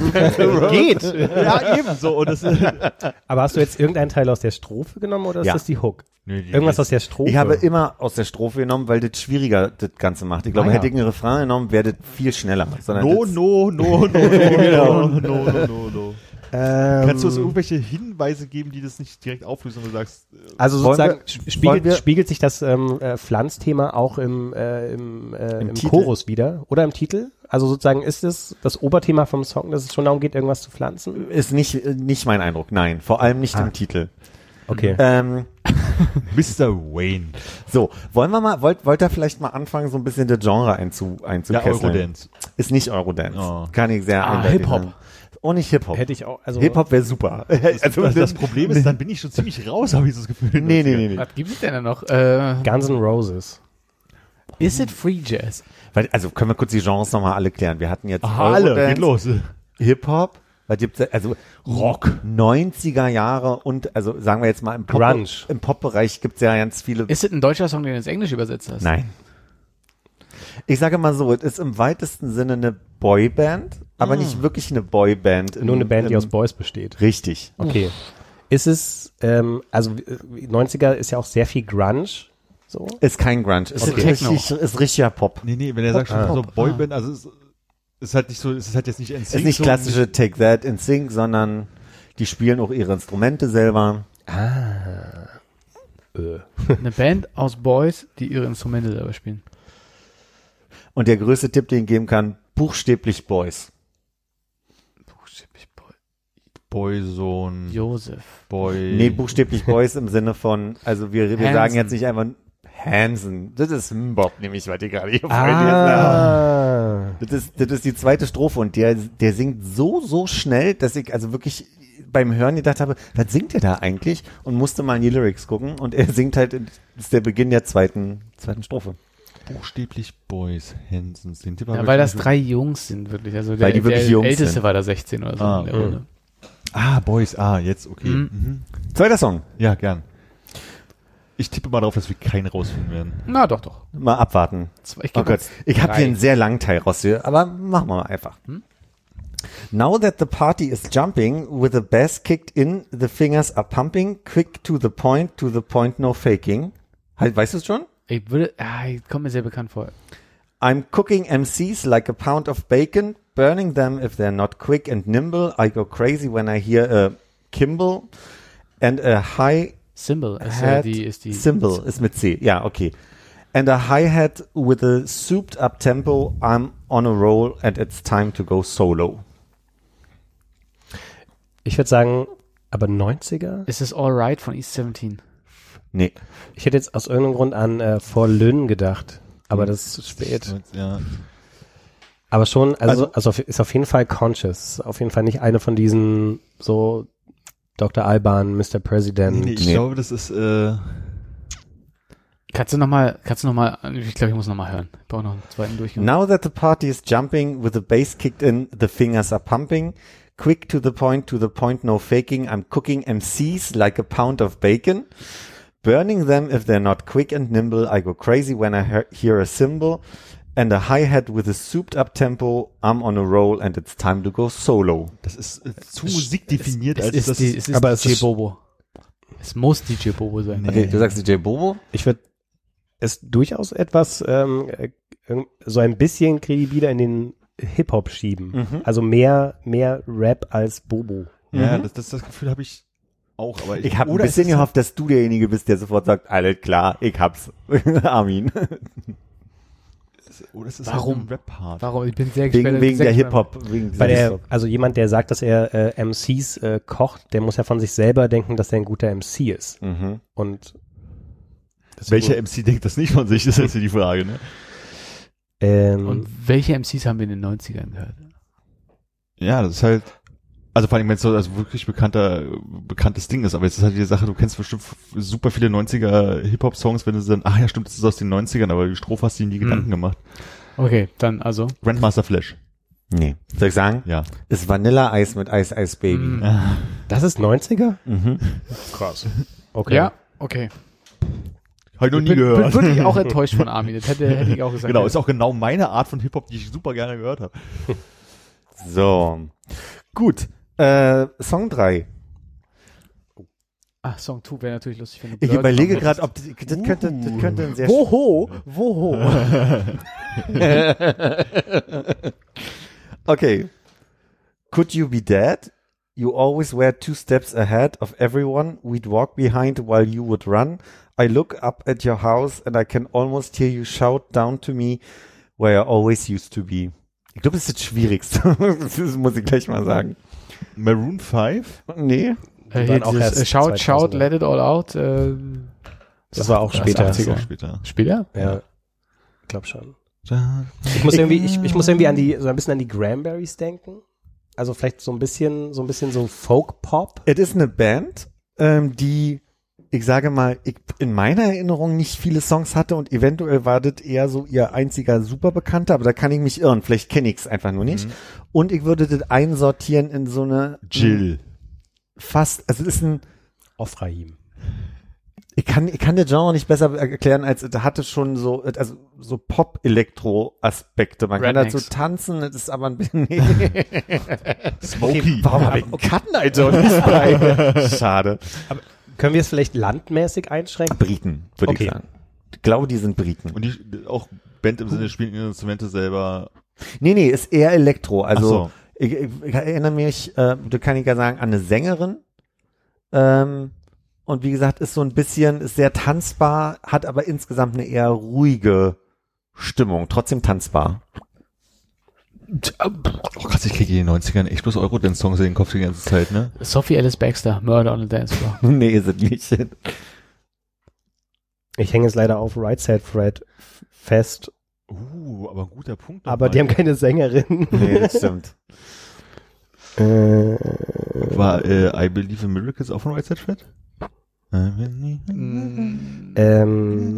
Oh, Philipp muss ich zusammenreißen? Nee, ich war im Kopf woanders. Nelly Furtado. Nee, das war auch später. Ich glaube, dieses frühe 2000er Film. Das könnte aber auch spät 90er gewesen sein. Ja, aber und aus Kanada. Wirklich? Ja. Ich dachte mal aus Indien. Nee, die hatten portugiesische Wurzeln gehabt. Was? Portugiesische Wurzeln. Ich habe auch den kompletten Text vergessen. Kann einer noch grob zusammenfassen? Muss nicht vorgelesen bekommen, was es da ging? Grob Zusammenfassung, muss nicht vorlesen. Also Herzschmerz. Es wird eine Person adressiert und es ist quasi so nach dem Motto, was ist denn los mit dir? Bist du mir voraus? Bist du tot? So, das ist so dieses Thema.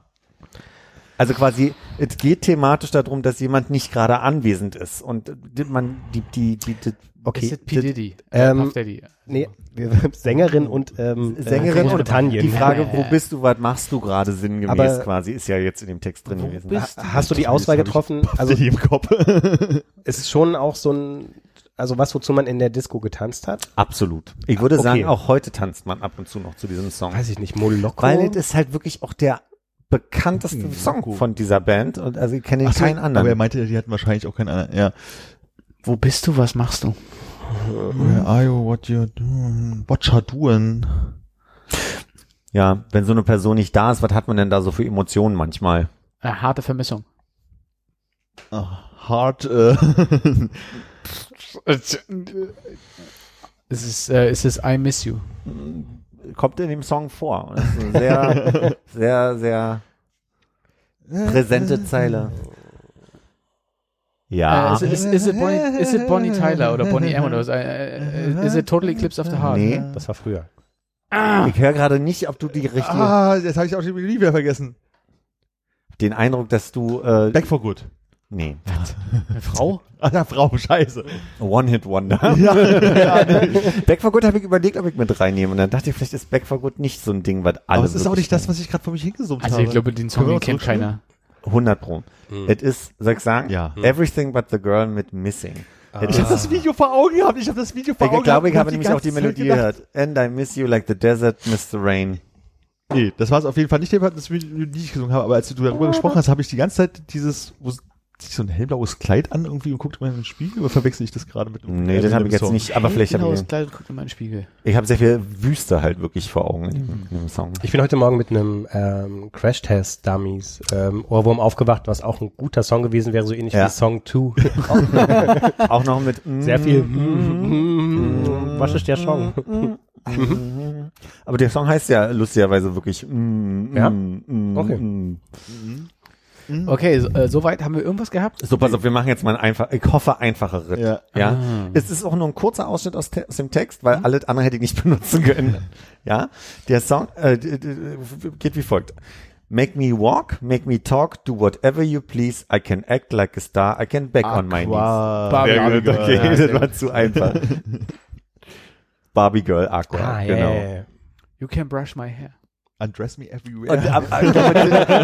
Das wäre alles viel zu einfach gewesen. Okay, und zu explizit auch. Das könnten Kinder zuhören. Ja, das brauchen wir nicht. Wir haben ein Explicit-Logo. Ja, stimmt. Man ist vorgewarnt. Probieren wir den. Well, the plane landed and when I came out, there was a dude looked like a cop standing there with my name out. I ain't trying to get arrested, yet I just got here. I sprang with a quickness like lightning disappeared. I whistled for a cab and when it came near, the silence bled sad, fresh and it had dice in the mirror. What? Oh. Hier, Prinz von Bel Air Titelsong. Habe ich auch gedacht, aber keine von diesen Wörtern passt. Das ist absolut richtig. Hab noch überlegt, ob ich die Zeile mit dem Fresh rauslasse, aber ich glaube, die würde ich so ein bisschen als... Also DJ Jazzy Jeff and the Fresh Prince. Genau. Machen wir weiter? Wie heißt der Song? No, this is a story. The Fresh Prince of Bel-Air. Fresh Prince, sorry. Let's go and see the stars, the Milky Way or even Mars. Where it could just be Kravitz. Aus. Mit? I can't see the stars, the Milky Way or even Mars. Just be us.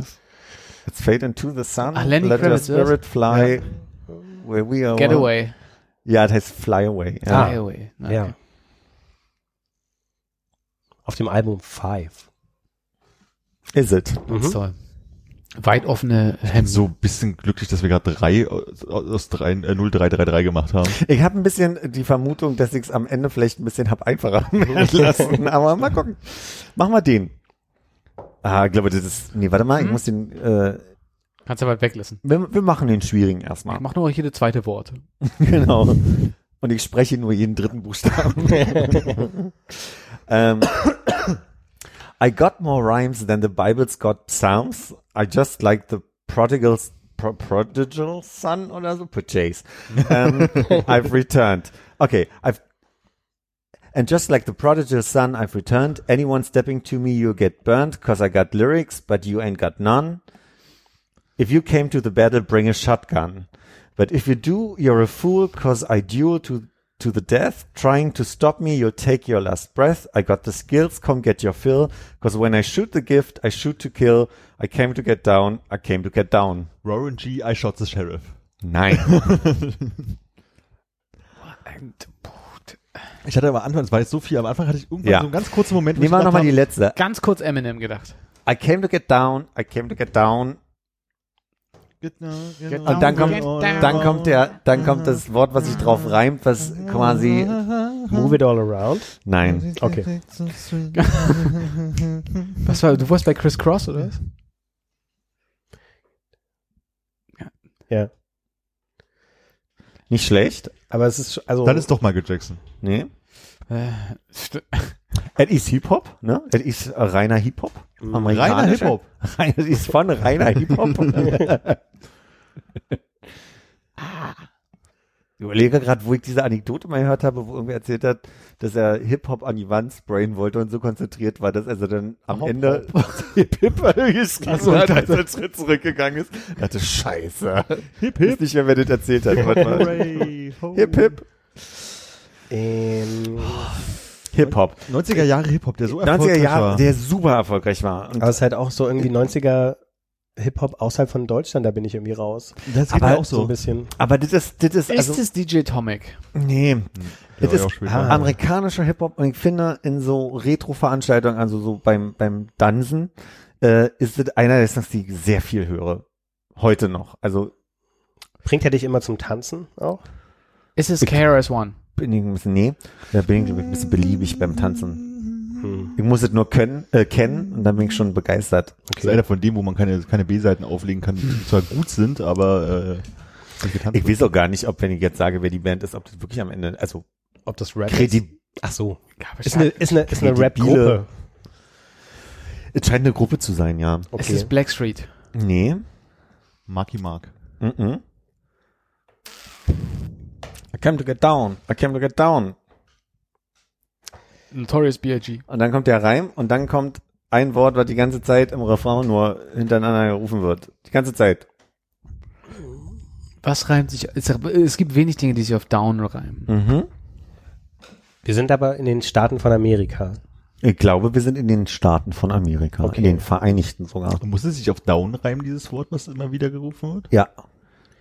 Nee. Das Wort, was immer wieder gerufen wird, reimt sich nicht auf Down. Sondern auf alle anderen Worte. Genau.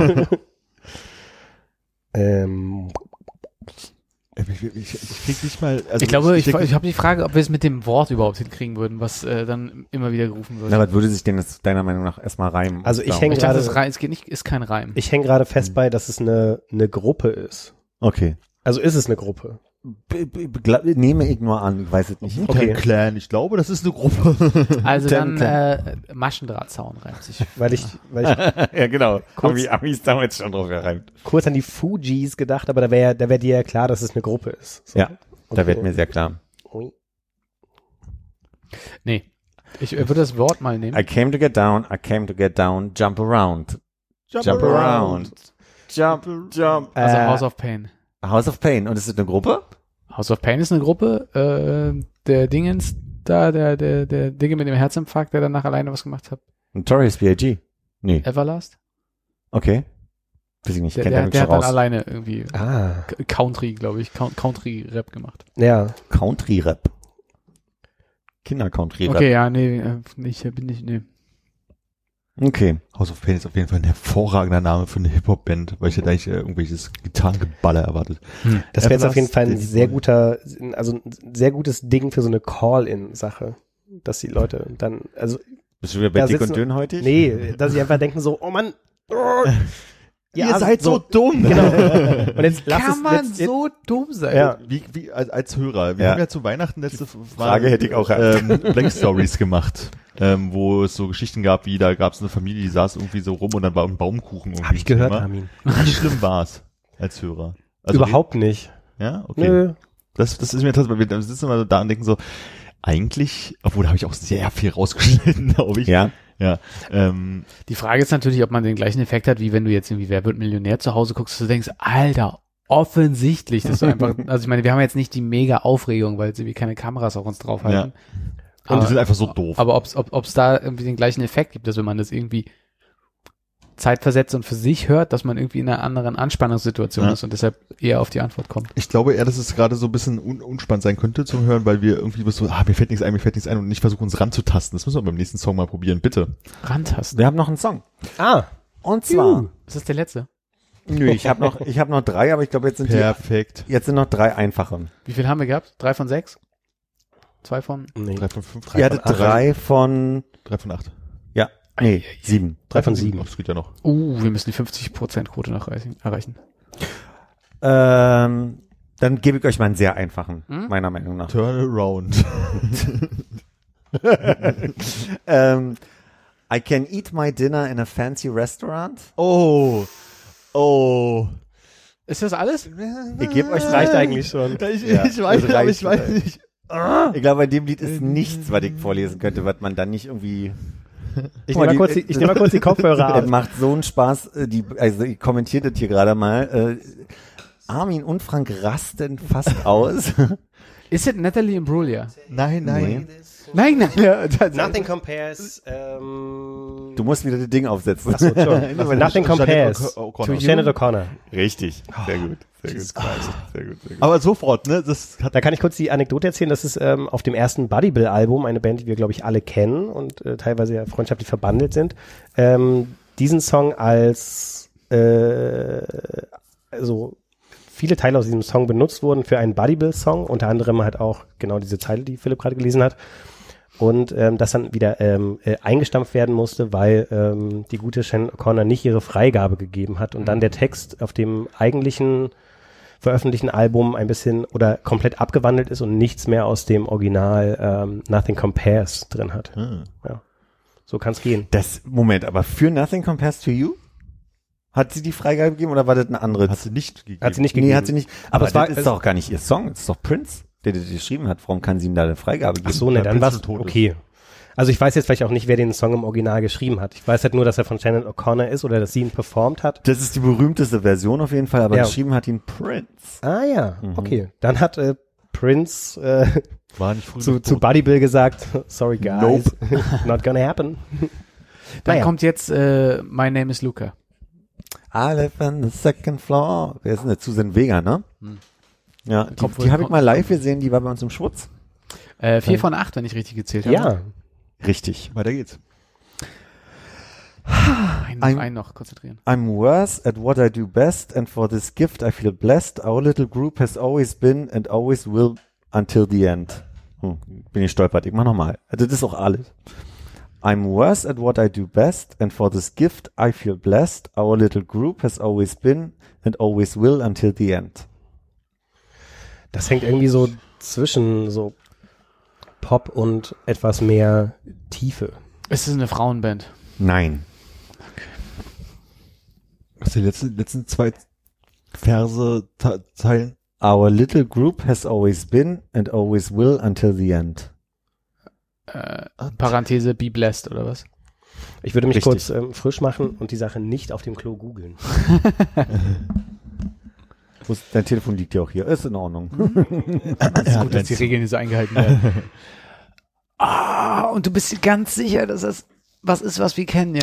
Diesen Song kennt ihr so absolut definitiv. Ich habe auch gerade, deswegen habe ich nochmal nachgedacht, weil das Gefühl, dass sich das Ende, ist das das Ende, bevor ein Refrain anfängt? Das könnte sein, ja. Weil ich habe das Gefühl, diese Hinleitung irgendwie, ja. Wie war das? Always will? Always, our group has been and always will be. Until the end. Sinngemäß, ja. Ah. I'm worse at what I do best and for this gift I feel blessed. Our little group has always been and always will until the end. Das ist die Frage, ob man sich da erinnert. Armin googelt. Ich wollte gerade einen anderen Song raussuchen, ja. Den ich danach aufstellen wollte, aber dachte ich, das war die Finger von. Du warst so schön intuitiv gerade. Dass ich dachte, wow, okay. Okay. Not even hiding. Wir hatten gesagt, es ist eine Band, hatten wir gesagt, es sind Männer, ne? Waren wir so weit? Wir müssen mal mit dem Genre anfangen. Genau. Also ist es eine Band, die ihre Instrumente spielt? Ja. Also eine Rockband eher so. Ja. Rock-Pop-Band. Rockband wirklich. Rock. Ja. Ist es, könnte es Limp Bizkit sein? Nein. Aber die Richtung habe ich noch gar nicht gedacht. Aber Moment, Rock ist jetzt, weil du gesagt hast, Rock-Pop. Wollte ich abgrenzen zu Rock-Pop? Nee, es ist eher Rock. Da könnte man noch näher ins Detail gehen, wenn du wolltest. Ist mehr so wie Spätwerk von Aerosmith oder so? Nee. Weiter noch ins Rock-Detail gehen. Bon Jovi. Ich will jetzt nur nicht, dass genau das passiert, dass ihr bei Rock jetzt hängt und denkt so, Bon Jovi, Guns N' Roses, sondern da gibt's ja dann, das ist ja auch vielfältig. Crossover. Nee. Ich glaube, also wird nicht viel bringen, aber vielleicht kannst du es noch einmal vortragen. I'm worse at what I do best and for this gift I feel blessed. Our little group has always been and always will until the end. Langsam kann ich es auswendig. Ich habe das Gefühl, man möchte in so einen Hip-Hop-Duktus doch verfallen. Wissen wir schon, in welchem Land? Nee, Land haben wir noch nicht. Okay, also ist achso, wir haben eine deutsche Band. Wir haben männliche Band, die Instrumente spielt. Ja. Wir haben Rock, kann man noch tiefer definieren, aber es ist nicht Rock-Pop. Okay. Und es ist nicht so Aerosmith, Guns N' Roses, Bon Jovi Zeug. Was ich schon Rock-Pop auch ein bisschen finden würde, aber genau. Na, ich hätte jetzt einmal Maroon 5. Ja, okay, stimmt. Ja. Okay, aber aus welchem Land kommt die Band? Amerikanien. Macht sich einfacher, ne? Nee. Das ist ein großes Land. Eben drum. Crazy Town. Butterfly. Genau, vielleicht ist es eine Stopp von Butterfly, weiß ich. Später. Nee. Du meinst Ladies Come, Ladies Go? Crazy Town war später als 90er? Ja, ich glaube schon. Some ladies never come back, most come back for more. I got a house in the hills with a door that spins. Round and round. Ich weiß gar nicht, dürfen wir das eigentlich? Ja. Zitiert doch bloß. Ja. Scheiße.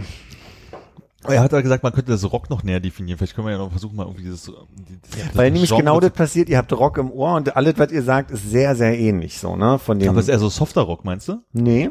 Also was härteres, wie Limp Bizkit? Oder Crazy Town? Crazy Town? Ich wollte gar nicht Limp Bizkit sagen. Wie heißen denn die anderen? Papa Roach, meinst du? Nein, ich meine nicht Papa Roach. Ist Papa Roach? Nein, wie heißt denn das? P.O.D. Wie heißt denn das, wo der eine, die hatten so einen Rapper und einen, der mal so geschrien hat und das waren ja alle diese Bands. Der eine hatte Kopfhörer mit so langen Antennen dran. Der mit dem Linkin Park. Ja, Linkin, die meinte ich. Sorry. Hat übrigens die erfolgreichste Band des 21. Jahrhunderts. Was wirklich? Man nicht glaubt, ja. Das tut mir leid fürs 21. Jahrhundert. Waren die nicht früher? Deftones. Nee. Das ist, Deftones. Okay. Das ist eine große Annahme, dass das alle kennen, aber.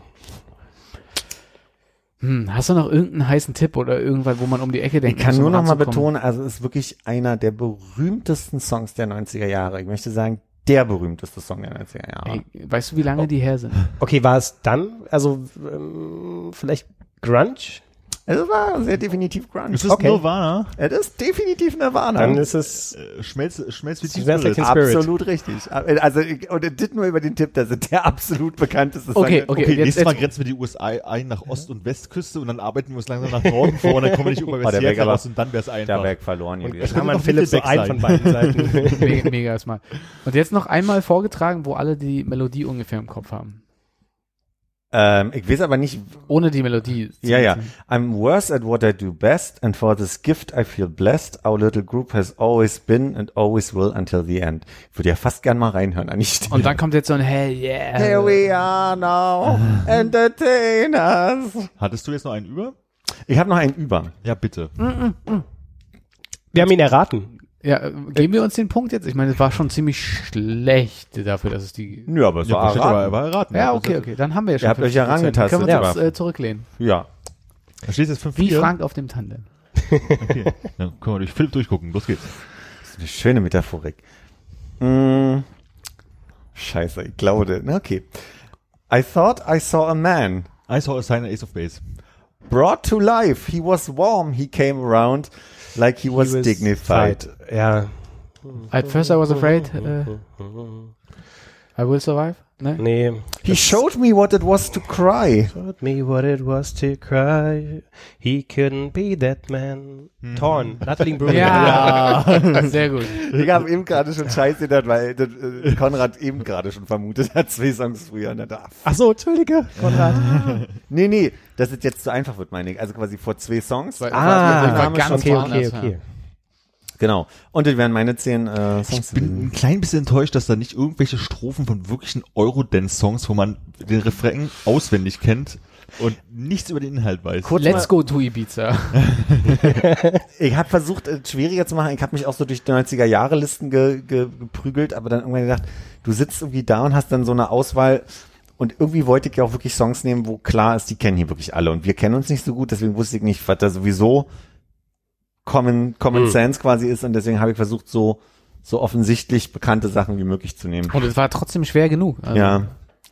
Vor allem Plant a Seed, Plant a Flower, Plant a Rose. Schon wieder vergessen. Im Bob. Ach ja. Aber also ich hätte zum Beispiel bei House of Pain einfach nicht gewusst, dass die Rap-Gruppe House of Pain heißt. Nee, hätte ich mich den Song kennt man, ja. Natürlich irgendwie stürmt man nach vorne. Und der wird doch wirklich immer noch viel einfach gespielt. So, ne? Also ich habe immer noch den Eindruck, dass das ein Song ist, obwohl man House of Pain als Name vielleicht nicht so kennt. Ja. Naja. Starkes Game. Auch von euch offensichtlich. 6 von 10, ne? Es ist trotzdem nur eine 4+ oder so. Ne? Ist so? Ich glaube, man musste sich schon ganz schön reinknien in der Schule. Ich überlege gerade, es gab doch diese Definition, dass 3 befriedigend hieß. Und ab wann war eine 3 eine 3, überlege gerade. Wann ist ein Mann ein Mann? Drei ist der Sanitäter in der Not, ne? 3 in der Tube. Die 3 Fragezeichen. Uff, ja, okay, jetzt wird's wirklich Here langsam. Here we go, getting smooth to the groove, watching lovely ladies, how I thought as I move, cause that's what they say, but I can't prove. So turn it up again and watch me move to the groove. Move to the groove. Jetzt sind wir im Eurodance-Bereich, oder was? Ja. Jetzt challengest du mich hier mit? Ja, ich würde in der Weile noch was anderes. Coco Jumbo. Richtig. Wirklich? Weil ich vorhin schon erwähnt habe. Wahrscheinlich, ja. Wahrscheinlich nur so geprimed, in meinen Kopf reingeprimed. Verdammt, jetzt wollte ich hier noch eine gute zu Coco Jumbo. Es gibt eine Schokoladensorte? Ja, nein. Also ja, aber es ich glaube, so 1 oder 2 Mal im Jahr gibt es so ein Album von SpongeBob und seinen Freunden, wo der so Songs covert. Wie Schlümpfe früher. Und unter anderem auch den Song Coco Jumbo, und das war so unfassbar lustig, und ich habe vergessen, warum es so unfassbar lustig ist. Na, da würde ich sagen, gucken wir gleich mal rein. Ich weiß auf jeden Fall, dass es auf dem vorletzten SpongeBob-Album gab, gecovert von Revolverheld, eine Band, die wir wahrscheinlich alle lieben. Für dich lasse ich das Licht an oder so, war die SpongeBob-Version, für dich brate ich den Fisch an. Und bei Coco Jumbo war es noch lustiger. Das heißt jetzt, oder lustig. Aber dann ist es quasi nicht das amerikanische Original, sondern das ist also quasi in Deutschland produziert. Genau. Ja. Okay. So wie es ja früher auch diese Kassetten gab, wo die Nummer 1 Songs ins Deutsch übersetzt wurden für Kinder. Ich hatte Kassetten mit Donald Duck, der irgendwelche Songs eingesungen hat als Kind, erinnere ich mich. Ich kann mich nicht mehr genauer dran erinnern. Welche Songs? Macho Man. Oder irgendwie in die Richtung. Ist nicht schlecht. Haben wir parat, was auf dem Album drauf war? Ich hätte erstmal mal kurz was. Ich glaube, es hat auf jeden Fall den Song Popo Klatscher statt Coco Jumbo. Ist, glaube ich, irgendwie die Popo-Klatscher? Ah, ja, Popo-Klatscher. Ajae oder so, weil er eine Arschbombe macht. Achso. Wie auch immer man, wenn man unter Wasser wohnt, eine Arschbombe macht. Sehr langsam. Nach draußen in die Luft wahrscheinlich. Rausbomben. Haben wir jetzt gerade hier irgendwie was vorbereitet oder könnt ihr kurz mal... Ich glaube, es gibt noch einen Eurokracher gerade. Es gibt noch einen Eurokracher? Okay. Achso. Du weißt aber Bescheid. Ich weiß gar nicht Bescheid, aber er meinte gerade... Achso. Ich hätte gedacht, du guckst nach, was auf dem letzten SpongeBob singt, irgendwas da drauf ist, welche Titel aber... Ich habe nach den SpongeBob-Lyrics geguckt und geguckt, ob man da vielleicht irgendwie Zeilen draus nicht kennt, kennt man aber alle. Ja. Okay. Wer wohnt in der Ananas? No, we don't die. Yes, we multiply. Anyone test will hear that fat lady sing. Act like you know, Rico. I know what Bo don't know. No limits. Touch them up to go. UO. Cheng Cheng. Cheng. Fingerboys. Nein. Also in der Band gibt es auf jeden Fall einen Rico und einen Bo. Ja, ist auch. Vielleicht. Und eine dicke Frau. Das prüfe ich mal nebenbei. Ich bin so abgelenkt von, ich muss kurz mal gleich wiederkommen. Hast du auch eine Zerreißprobe, ja? Unglaublich hier gerade. Ihr löst gerade mal den Fall. Mhm. Und dann gehe ich mal raus. Hm. Rico und Bo. Also ich sag mal so, ich glaube, das ist gar keine Band, das ist eine einzelne Person, tatsächlich. Und die Fat Lady ist die Zigarre, die man sich anzündet, nachdem man irgendwie eine Bombe gedroppt hat. Ah. Anyone test will hear the Fat Lady sing. Ich glaube insofern... Okay. Mhm. No, we don't die. Yes, we multiply. Anyone test will hear the fat lady sing. Act like you know, Rico. I know what Bo don't know. Touch it up and go. Oh. Ach, den schaut schon so, als wären zwei Leute mindestens miteinander. Nope. Meinst du, einer, der das... Ist es jetzt Marky Mark? Auch gut, habe ich mir auch dran gedacht, den noch rauszusuchen, so Reunited oder sowas, Marky Mark und Prince Idle Joe oder so, aber nee, das ist nicht. Aber ich habe es auch vorhin schon erwähnt. Okay, dann war nicht Billy Idol, auch 80. DJ Bebo? Nein. Da wäre zumindest, ein Rico und, naja, okay. Also vielleicht, nee, ist so einfach, obwohl ich kann es mal versuchen, nicht in die Melodie zu bringen. Es fängt an mit Hit It, na, Hit it. Na. Na. Hot Stepper? Ja. Von hier gab's der Hot Stepper. Turn around. Nee. Frank, hilf mir. Ich bin tatsächlich bei diesem. Excuse me, Mr. Officer. Das ist wieder deine Expertise. Du hast vorhin House of Pain gesagt und das fällt in dieselbe Kategorie. Einike Mosi. Ah, nice. Bitte, Alter. Also wer soll das denn wissen? Wie man spricht oder was? Einike Moze. Einike Mosi. Ja. Mausi, da hast du wirklich was verpasst. So, Höck nach Höck, ja? Kommt, muss ja auf die Playlist packen. Okay. Einike Mosi. Gibt's eigentlich noch ein Bier? Ja. Okay. Das ist in der Anreichung. Ja. Kannst du den Tropfen Wein, der da noch steht, mit rausgeben? Achso, ich dachte den Ketchup, ja. Wein im Kühlschrank? Ist er weiß? Ein weißer Wein, ja. Okay. Das war übrigens, ich wollte eigentlich ja noch zum Noir in der Falkensteinstraße und sozusagen für alle ein Getränk mitbringen, hat aber keine Zeit mehr, deswegen ist jetzt die Lilie geworden stattdessen. Oh, ich freue mich sehr über die Lilie. Ich mag ja sehr gerne Blumen bekommen. War gut. Auch Blumen, die viel riechen. Es gibt eine Folge, ich weiß nicht, ob du da schon angekommen bist, wo ich erzähle, dass ja vor allem lilane Tulpen irgend so ein Ding sind, warum auch immer, über die ich mich deswegen freue, weil ich mir mal selber lilane Tulpen gekauft habe und so eine weiße Vase habe. Wie auch immer, der süße Teil ist, dass Hannes das nächste Mal mir eine Flasche Wein und oder sich eine Flasche Wein und mir die lila Tulpen mitgebracht hat und sich so ein bisschen schäbig vorkam auf der Straße, weil er den Eindruck hatte, die Leute gucken ihn so ein bisschen an, weil er Billo-Blumen und Billo-Wein gekauft hat. Und auf dem Weg zum Date ist. Richtig, so ein bisschen. Okay. Normale Tulpen oder Papageientulpen? Nee, normale Tulpen. Da habe ich mal, wenn du das ja aussuchen könntest. Ich habe Internet vor mir, warum sollte ich fragen, was Papageientulpen sind?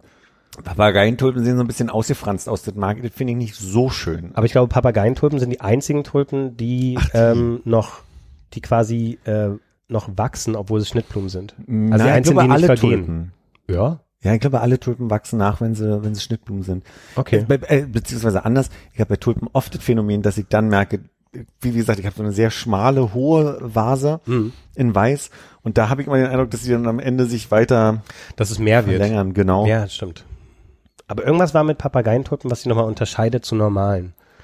Außer der doppelte Preis. Der doppelte Preis und naja, die sind doch so ein bisschen Papageientulpen. Die sind auch so ein bisschen, also quasi noch größer und, glaube ich, mehr Blattschichten. Und immer meliert, so ein bisschen ist mein Eindruck. So, also so ein bisschen ineinander überfließend farblich. Was trinkst du hier, wenn ich fragen darf? Ich glaube, das ist ein Weißburgunder, den ich sehr gerne mag.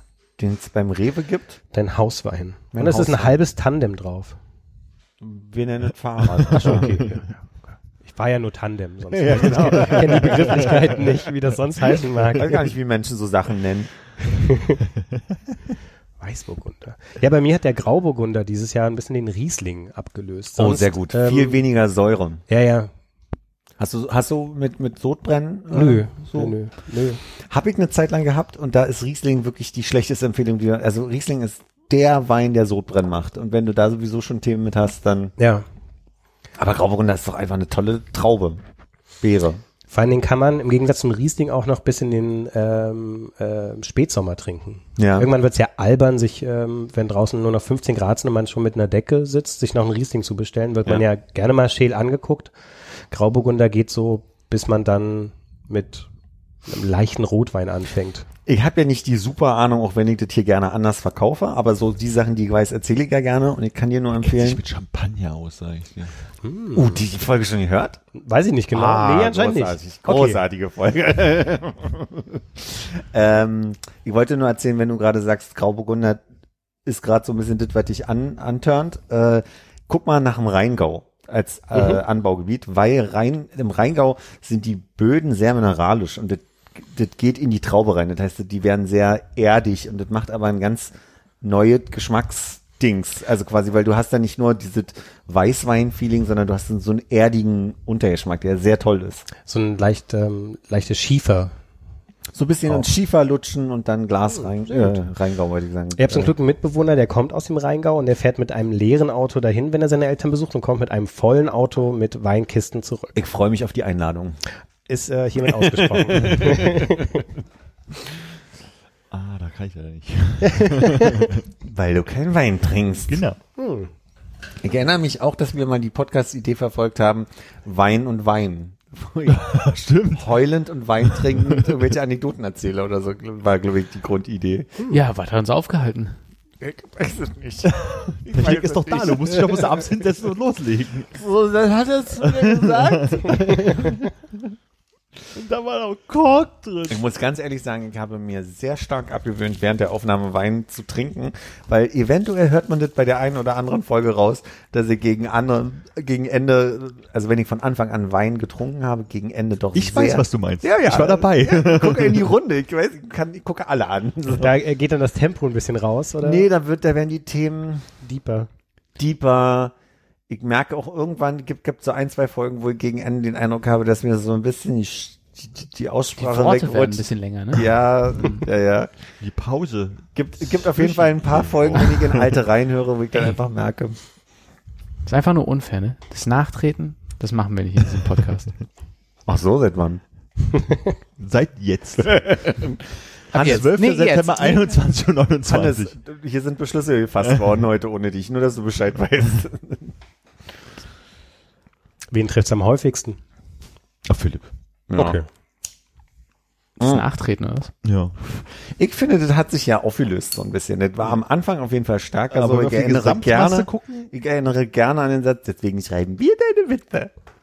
Den hast du dir selber eingebläut. Eingebläut, ja, aber nur, weil ihr ihn so oft gesagt habt. Also. Ich denke, ein Stück weit bist du einfach auch härter geworden. Ja, absolut. Durch die taffe Schule, die wir gefahren haben. Hast du mich gerade fett genannt? Was? Nee, taff. Ich habe dich hart genannt. Ja. Also das Gegenteil von. Also.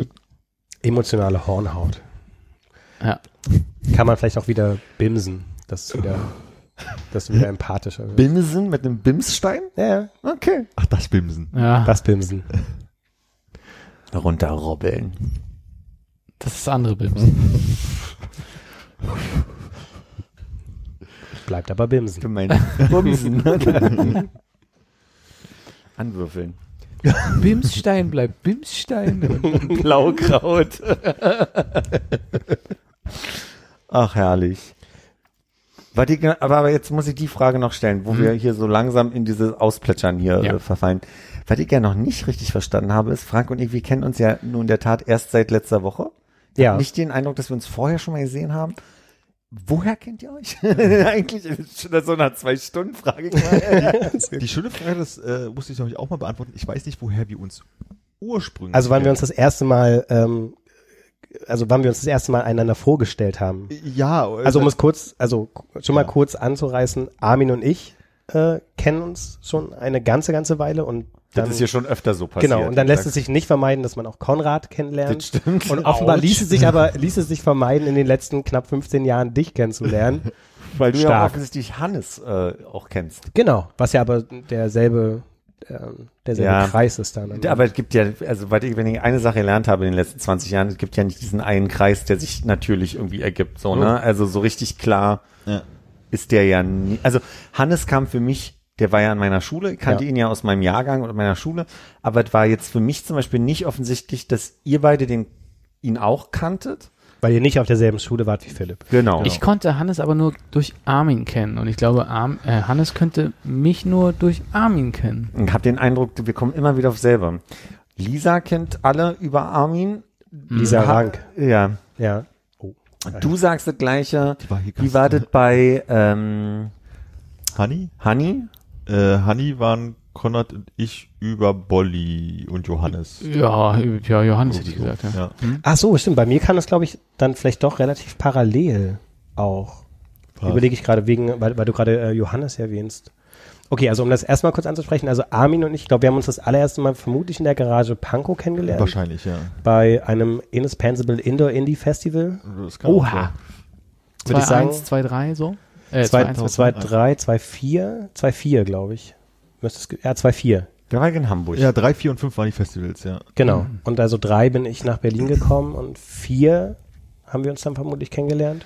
Ja. Das heißt, wo kommst du eigentlich her? Aus Halle an der Saale. Mhm. Ich bin noch nicht durchgefahren. Wie auch Nils. Genau. Ich bin ja aufmerksamer Hörer. Bei dem man das aber sehr viel mehr hört. Ja. Aus Halle kommt. Genau, und dann haben wir zusammen bei einem Label gearbeitet, ein Jahr lang, und haben die Chefin auf Verrücktheit getrieben mit Bad English Days und Mispronouncing Days. Mispronouncing Days. Days, Entschuldigung. Ja, genau, also wir haben dann bei diesem kleinen Berliner Independent-Label zusammengearbeitet. Für mich fühlt es sich irgendwie an wie 3 Jahre, aber war wahrscheinlich ein Jahr. Oder so. Ich habe 2006 angefangen zu arbeiten, vielleicht waren es 1,5 Jahre oder so, aber so in den Dreh. Genau, aber ich glaube, dass sozusagen ich habe an der Humboldt studiert, Erziehungswissenschaften und Medienwissenschaft und war relativ lang Kulturreferent an der Humboldt-Uni. Ach, stimmt. Und hatte da dann Jochi, genau. Prinzessin von Saba. Der war mein Co-Referent. Mhm. Also Jo habe ich über die Uni kennengelernt, weil wir einfach immer Kaffee getrunken haben wie Sau im SPZ Krähenfuß und da ins Gespräch gekommen sind und sozusagen damit habe ich den Konrad Hannes Kuglerstraße Freundeskreis von 2 Seiten umklammert, einmal sozusagen mit Armin als Brückenkopf und Jo auf der anderen Seite. Okay. Und dann hing man halt früher immer in der WG ab und dann haben wir uns lange aus den Augen verloren. Ja. Und das war sehr traurig. Wir waren sogar mal Nachbarn. Stimmt. Zeitweise. Genau, Greifswalder und dann Bötzow. Nee, wie hieß die Straße nach oben? Hufeland, genau. Da habe ich auf der Hufelandstraße gewohnt. Auch. Ja. Ich habe auch Erziehungswissenschaften an der HU. Vermutlich. Zeitweilig studiert. Auch 2003? Nein. An der HU habe ich auch studiert. Aber was anderes. Ja. Ich war auch schon mal im Krähenfuß. Aber habt ihr nicht mal gespielt auch? Ja. Wollte gerade sagen. Da war ich sogar da. Echt? Mhm. Wirklich? Habe ich veranstaltet. War vermutlich. Achso, und dann war ich, nachdem wir uns sozusagen beruflich zusammengearbeitet haben, habe ich ja nach einer Zeit lang diese Band Conre SCR gebucht. Stimmt. In den erfolgreichen Jahren. In den sehr erfolgreichen Jahren. Herr Rom nicht, ne? Wett? Ich glaube, das war ihm bis vor 3 Wochen nicht bewusst, dass es Hem Rom gab. Ja. Also die Nachfolgeband. Ja, nee, da dann nicht mehr. Aber genau, so kam das alles. So kam das. Ja. Sehr schön. Wie war Studieren an der Humboldt? Erziehungswissenschaften. Ich fand es sehr, sehr gut. Ich habe mich ja sehr spät dafür entschieden, nochmal zu studieren, mit 27. Und da war erstmal mein Mikro ist grad verrückt. Also im ersten Moment war das sehr irritierend, weil ich erinnere mich, ich habe im dritten Semester eine Ersti-Veranstaltung für die Erstis veranstaltet und mit unterstützt und habe da genau die Gespräche so über 3 Semester, die haben mich sehr irritiert, dass so diese ganzen 18-, 19-, 20-Jährigen sich viel drüber unterhalten haben, dass sie jetzt das erste Mal ihre Waschmaschine bedient haben und dass es ja ganz aufregend ist, wie man Wohnung kriegt, und die Themen waren einfach so andere und du hattest noch sehr viel, ganz zu Anfang diese Gespräche über, dass der mit dem nicht kann und die mit der nicht kann, und so, also, das hat mich sehr irritiert, dass da viele Themen, die für mich schon verwachsen waren, auf einmal aufkamen zwischen meinen Kommilitonen und Kommilitoninnen. Prinzipiell, eventuell sind ja ein paar Professoren dieselben gewesen. Jetzt komme ich auf ein paar Namen nicht, aber der historische Erziehungswissenschaftsprofessor, der ist emeritiert. Ist das der Begriff? Der hat aufgehört, der ist in Rente gegangen. Emeritiert. Ah. Und der muss da viele Jahre sein. Hat er sich in eine Berghütte zurückgezogen? Das dachte ich auch gerade, dass er Eremit geworden ist. Das meine ich. Ja, dann hast du recht. Eine sehr spezielle Art des Austretens aus dem Job. Ich komme nicht auf seinen Namen. Auf jeden Fall Frau Giesecke, Professor Dr. Giesecke war noch da für Erwachsenenbildung. Die fand ich auch ziemlich super. Und dann war der von Böhr, irgendwie... Der hat Vorlesungen gehalten, wo sich alle einig waren, als wir dann zur Klausurphase kamen, dass der eigentlich nur Anekdoten erzählt hat und wir wussten nicht so wirklich, was eigentlich der Stoff war. Also wir wussten nicht, was wir eigentlich lernen sollten, weil der viel so aus seinem Leben erzählt hat. Und das waren spannende Anekdoten und war auch sehr humoristisch, humorvoll. Aber ich war oft tatsächlich der einzige... Von Buhr. Okay. Genau. Der einzige Typ in Vorlesungen, Seminaren, und allem so, ja, ganz klischeemäßig, und es gab so ein paar Dozenten, die auch erst angefangen haben, wenn ich mich auf meinen Platz gesetzt habe. Fand ich auch irgendwie komisch, weil ich konnte quasi nie einfach mal so schwänzen, weil schon aufgefallen wäre, dass der einzige Typ in der Vorlesung nicht da ist. Ich kann mich daran erinnern, dass ein Dozent aus der historischen Erziehungswissenschaft, der hat die Übung geleitet quasi zur Vorlesung. Ich war einer von 3, 4 Jungs da. Wir waren relativ wenig auch. Und der kam auf mich zu und wollte mich so überreden, dass es doch ganz toll wäre, da irgendwie auch langsam die Karriere parallel aufzubauen, indem ich da anfange zu arbeiten. Wo mir auch aufgefallen ist, dass das schon so, ne? Also so, da hat sich der männliche Dozent einen männlichen Nachfolger gesucht, genau. So, und das war dann irgendwie, der ist sehr, sehr proaktiv auf mich zugekommen, wo ich dann dachte so, okay. Einer der lustigsten Momente in meinem ganzen Studium war, dass nach dem Eremitieren meines Professors für historische Erziehungswissenschaft kam ein neuer Professor, der aus Argentinien kam. Was ich nicht wusste ist, dass der wohl angeblich schwul und also auch verheiratet wohl war, und ich war nicht im Asta, sondern in der Referat. Hieß das dann der Humboldt? Ja, nee, im Referat war ich auch nicht, sondern in der, wie heißt denn diese Vereinigung, die quasi klassensprechermäßig für die Erziehungswissenschaften dann spricht? Das ist ja nicht der Referat, sondern das ist komm ich gleich noch drauf. Klassensprecher trifft's, glaube ich. Klassensprecher. Der Wein. Und jedenfalls saßen wir zusammen zu dritt aus dieser Klassensprechervereinigung und haben uns mit dem unterhalten. Das war irgendwie relativ abends, 18 Uhr oder so, haben wir uns getroffen in unserem Raum da und haben gequatscht. Und so wie meiner Art ist, bin ich dann halt einfach manchmal auch so ein bisschen lustig, in Anführungsstrichen, schäkerhaft. Und das war aber nicht ein Flirten von mir, sondern das war einfach nur so die Stimmung auflockern. Und dann ist der gegangen nach dem Gespräch und dann haben mich alle anderen entgeistert und stumm angeguckt und haben dann gesagt, hast du gerade mit dem neuen Professor geflirtet? Und ich hatte nicht, ich habe überhaupt nicht verstanden, warum die auf die Idee gekommen wären, dass ich geflirtet hätte. Aber es wird mir oft in meinem Leben unterstellt, dass ich mit Leuten rumflirte, obwohl ich einfach nur rede, Witze mache oder versuche, die Stimmung aufzulockern. Aber das ist immer so ein bisschen schickernd. Das war mir danach sehr unangenehm, weil ich dachte, das habe ich mich jetzt mit meinem Professor. Aber hat es auf die Noten ausgewirkt wenigstens dann am Ende? Witzigerweise hatte ich gar kein Seminar mehr bei dem, weil ich schon durch war mit historischer Erziehungswissenschaft. Okay. Das heißt, bei dem hatte ich gar nicht Seminare belegt. Weil da war ich schon im 4. oder 5. Semester. So lange hast du es gemacht?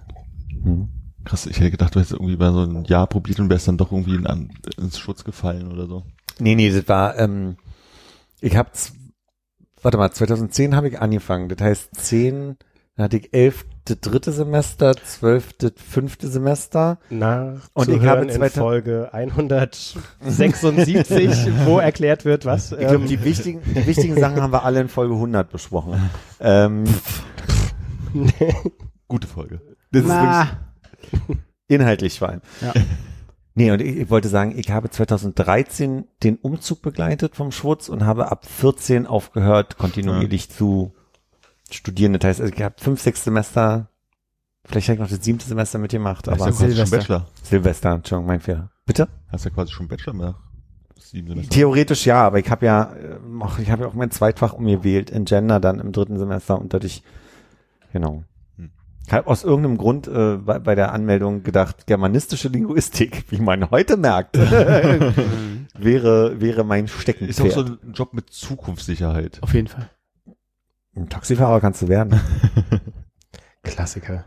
Wir müssen irgendwann auch nochmal Johannes hierher holen. Ja! Damit ich mit ihm so ein bisschen in alten Zeiten und gemeinsamen Professoren und so. Da müsst ihr vielleicht einen größeren Plopschutz anbringen, wenn hart in den Apfel gebissen wird. dass das nicht so hart rauskommt. Da setzen wir mal die Hupe drüber. Das ist vielleicht angenehmer. Ja, aber Jochi, da würde ich mich drüber freuen, wenn er nachher kommt. Ja. Da würde ich zumindest gerne als Zaungast anwesend sein und mich dann da aufs Sofa setzen. Ja, und hatten wir lange nicht Publikum. Mehr. Hast du vielleicht noch nicht gehört, so eine Folge? Gab es häufiger. Ja, das können wir gerne machen. Wir können aber tatsächlich auch mal aufstocken auf bis zu 6 Leute, ne? Dann wird's ein bisschen das macht so unruhig dann so, ne? Also ich merke, dass wenn wir ab 5 wird's noch unruhiger. Ich merke aber auch, dass wir ab der Hälfte sehr viel Ruhe reinbekommen. Vielleicht müssen wir das so takten, ne? Dass wir zuschalten. Ja, oder dass man das so macht, dass man austauscht. Dass dann irgendwie so, okay, wir sind jetzt durch mit dem Thema, du könntest jetzt einfach mehr Couch.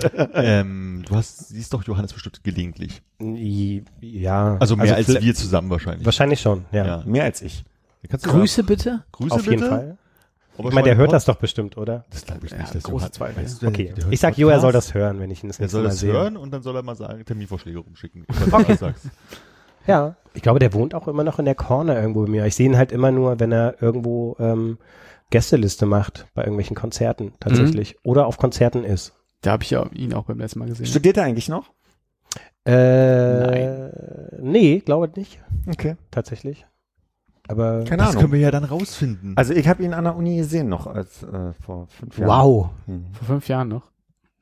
Stark. Der hat sich aber auch sehr, sehr wohl gefühlt, glaube ich. Der hat das gerne gemacht. Der ist doch im Stupa. Der muss doch noch irgendwas mit der Uni zu tun haben. Oder kann man auch ohne in der Uni zu sein im Stupa sein? Nee, ich glaube nicht. Du musst schon noch immatrikuliert sein, um im Studierendenparlament zu sein. Sonst geht das nicht.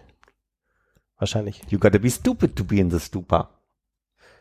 Okay, wenn das der Claim war. War auch mit Wortspiel versucht. Also wir waren auch, Jo und ich waren auch beide im Studierendenparlament, auch in derselben Partei, die glaube ich Jo und Matti, also Matti nur gedanklich, weil er nicht studiert hat, aber die beiden glaube ich zumindest, also diese Partei zusammen gegründet haben. Kann mich nur nicht mehr erinnern, wie sie hieß. Ich weiß nur, dass Liste das 14. Jo hatte auf jeden Fall dieses, also auf dem Wahlplakat dieses Foto mit der Fuchsmaske. Ja. Hieß nicht einfach die Liste? Nein. Ja, das wäre zu nah an irgendwie die so. Partei dran. Liste, die Liste, Trackliste. Trackliste, ja. Okay. Oi. Super lang her. Viel aufzuarbeiten. Ja, aber das könnt ihr dann mit Joe machen, wenn er da ist. Joe? Oh, da kriegt immer mehr Namen. Ja, es ist kompliziert. Jochi. Jochen unter Jochen. Ein Mann, viele Namen, ein Gesicht. Unter Jochen ist es warm. Ich freue mich immer, wenn Jochi mich sieht, dann ruft er mal Prinzessin. So werde ich immer begrüßt von Jochi. Ich frage mich, ob er immer noch die Spange hat. Lange. Nee, er hat ja immer seine Haare hier oben festgepinnt mit so einer klassischen. Mit so einem Pin. Genau, nee, mit so einem, was man so runterklickt, diese Metall-Kinderspangen. Ja. Aber vielleicht auch nicht mehr. Hatte er nicht mal einen Schnurrbart kürzlich? Gab es nicht so eine Phase, wo die beiden Brüder wie die Super Mario Brüder aussahen? Beide mit Kappe, beide mit Schnurrbart. Matti war letzte Woche in der Stadt. Weiß ich, weil er bei der Vernissage von Stefan war. Wurde mir danach berichtet von Tobi, dass er da war. Aber war ich leider auch nicht. Wir sind sehr weit raus, Armin. Sehr weit raus. Wo raus? Aus dem Einzugsgebiet von unseren Künstlerfreunden. Ja. Hm?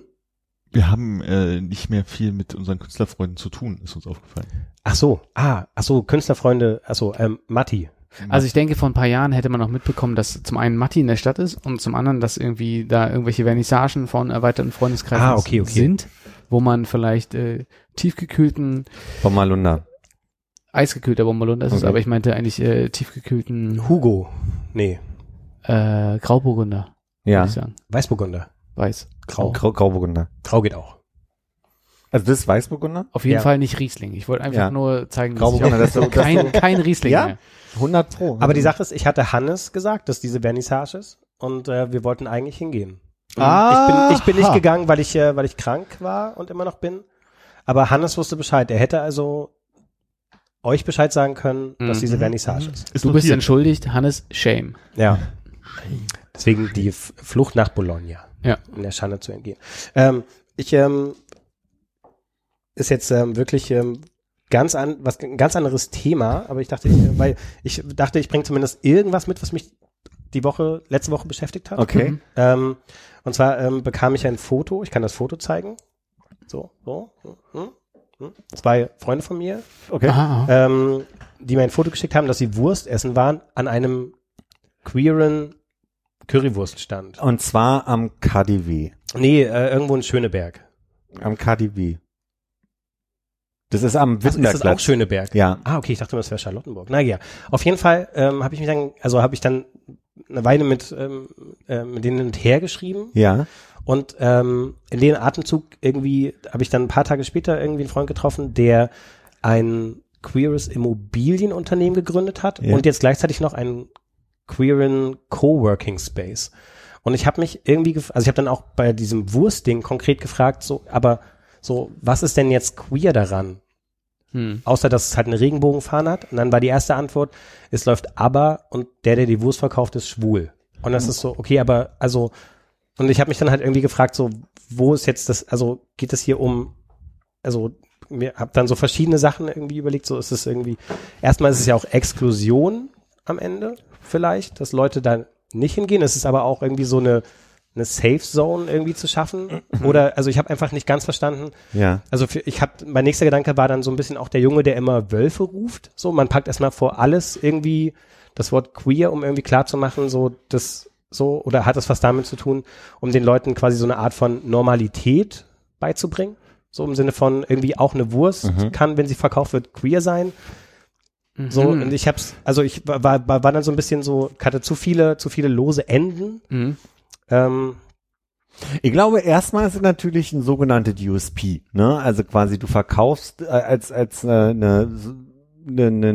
Alleinstellungsmerkmal, dass es also quasi der queere Platz ist, wo du deine Wurst kaufen kannst. So, also quasi nur, um erstmal was zu haben, um dich fehlt gerade Armin, der da eigentlich thematisch viel mehr drin ist, merke ich. Aber in USPs? Oder was? Nein, also in diesem Alleinstellungsmerkmal von Unternehmen, das ist ja schon Teil irgendwie dessen, was er auch beruflich macht, quasi am Ende.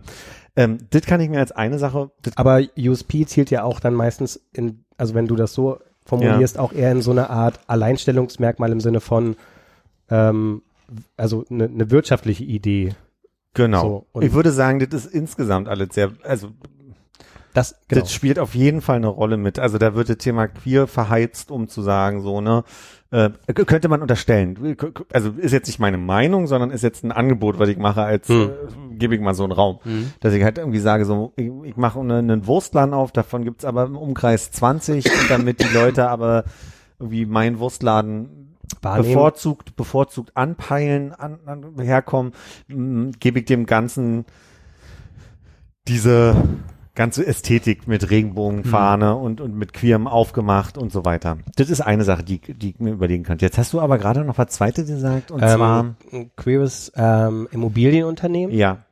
Also wo sowohl der Inhaber queer ist, aber sozusagen damit die, also quasi Wohnungssuchende, die queer sind, quasi aufhängt und für die quasi Wohnung vermittelt. Das ist ja schon sehr politisch vom Ansatz, ne? Und da muss ich sagen, habe ich das Gefühl, das besser verstehen zu können als eine queere Wurstbude. Ja. Weil das ist für mich eigentlich kein Interaktionsraum, wo man, also wenn ich jetzt zu Konopke gehe, habe ich nicht das Gefühl, dass wenn du irgendwie dass die homophob bi sind. Oder trans oder sonst irgendwas, dass die irgendwie einen Scheiß drauf geben, wie du dich identifizierst oder sonst irgendwas. Sondern dass du nicht bedient wirst oder dir ins Essen gespuckt würde oder... Natürlich gibt es Situationen, wo sowas passiert, aber ich würde jetzt nicht sagen, irgendwie an einer Wurstbude. Deshalb verstehe ich es da nicht.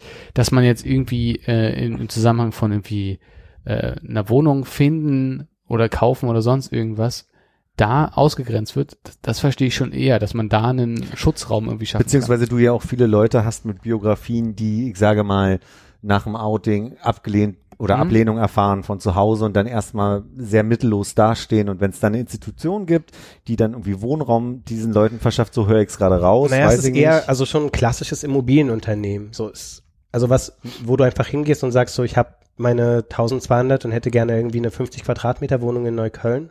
Ah, okay, aber also wo klar ist, dass die sozusagen dass der Vermieter queerfreundlich ist. Ja. Also ich glaube, das ist eher der... Ich glaube nämlich, und deswegen habe ich gerade so insistiert und entschuldige, natürlich weiß ich gar nicht, ob diese Currywurstbude da wirklich jetzt, ich weiß, es gibt eine am Wittenbergplatz. Aber dann ist das die wahrscheinlich. Und zwar ist es doch so bogenförmig um den U-Bahnhof und dann ist auf der einen Seite ist das KaDeWe und auf dieser Straßenseite ein Stück weiter in Richtung Schöneberg ist quasi dieser... wirklich 30 Meter entfernt vom KaDeWe steht so eine sehr bunte Regenbogen-queere Bude, deswegen weiß ich, da gibt es eine, wahrscheinlich die. Ja.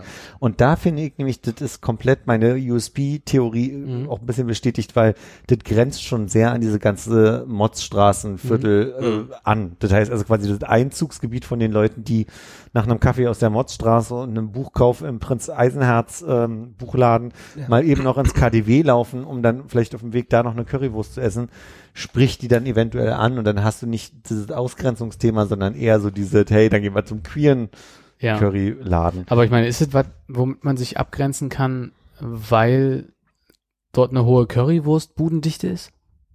Und du dann sagst, okay, jetzt die bewusste Entscheidung für den Curryladen? Nee, ich glaube, das ist wirklich, weil du weißt, das ist in Berlin, würde ich sagen, diese Neulendorf-Kiez ist das schwul-lesbische, der Melting Point, so, Pot Point, keine Ahnung. Also da gibt's ja wirklich Schmelztiegel.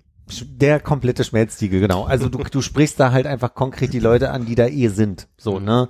Das ist also, aber die entscheiden sich halt eher für die Currywurst als für den Döner, weil es halt da so ein bisschen ist und angetriggert wird. Es geht nicht darum, Konkurrenz der anderen Currywurst, sondern einfach auf sich aufmerksam zu machen. Hier kannst du was essen. Aber ist es nicht ein bisschen stark on the nose?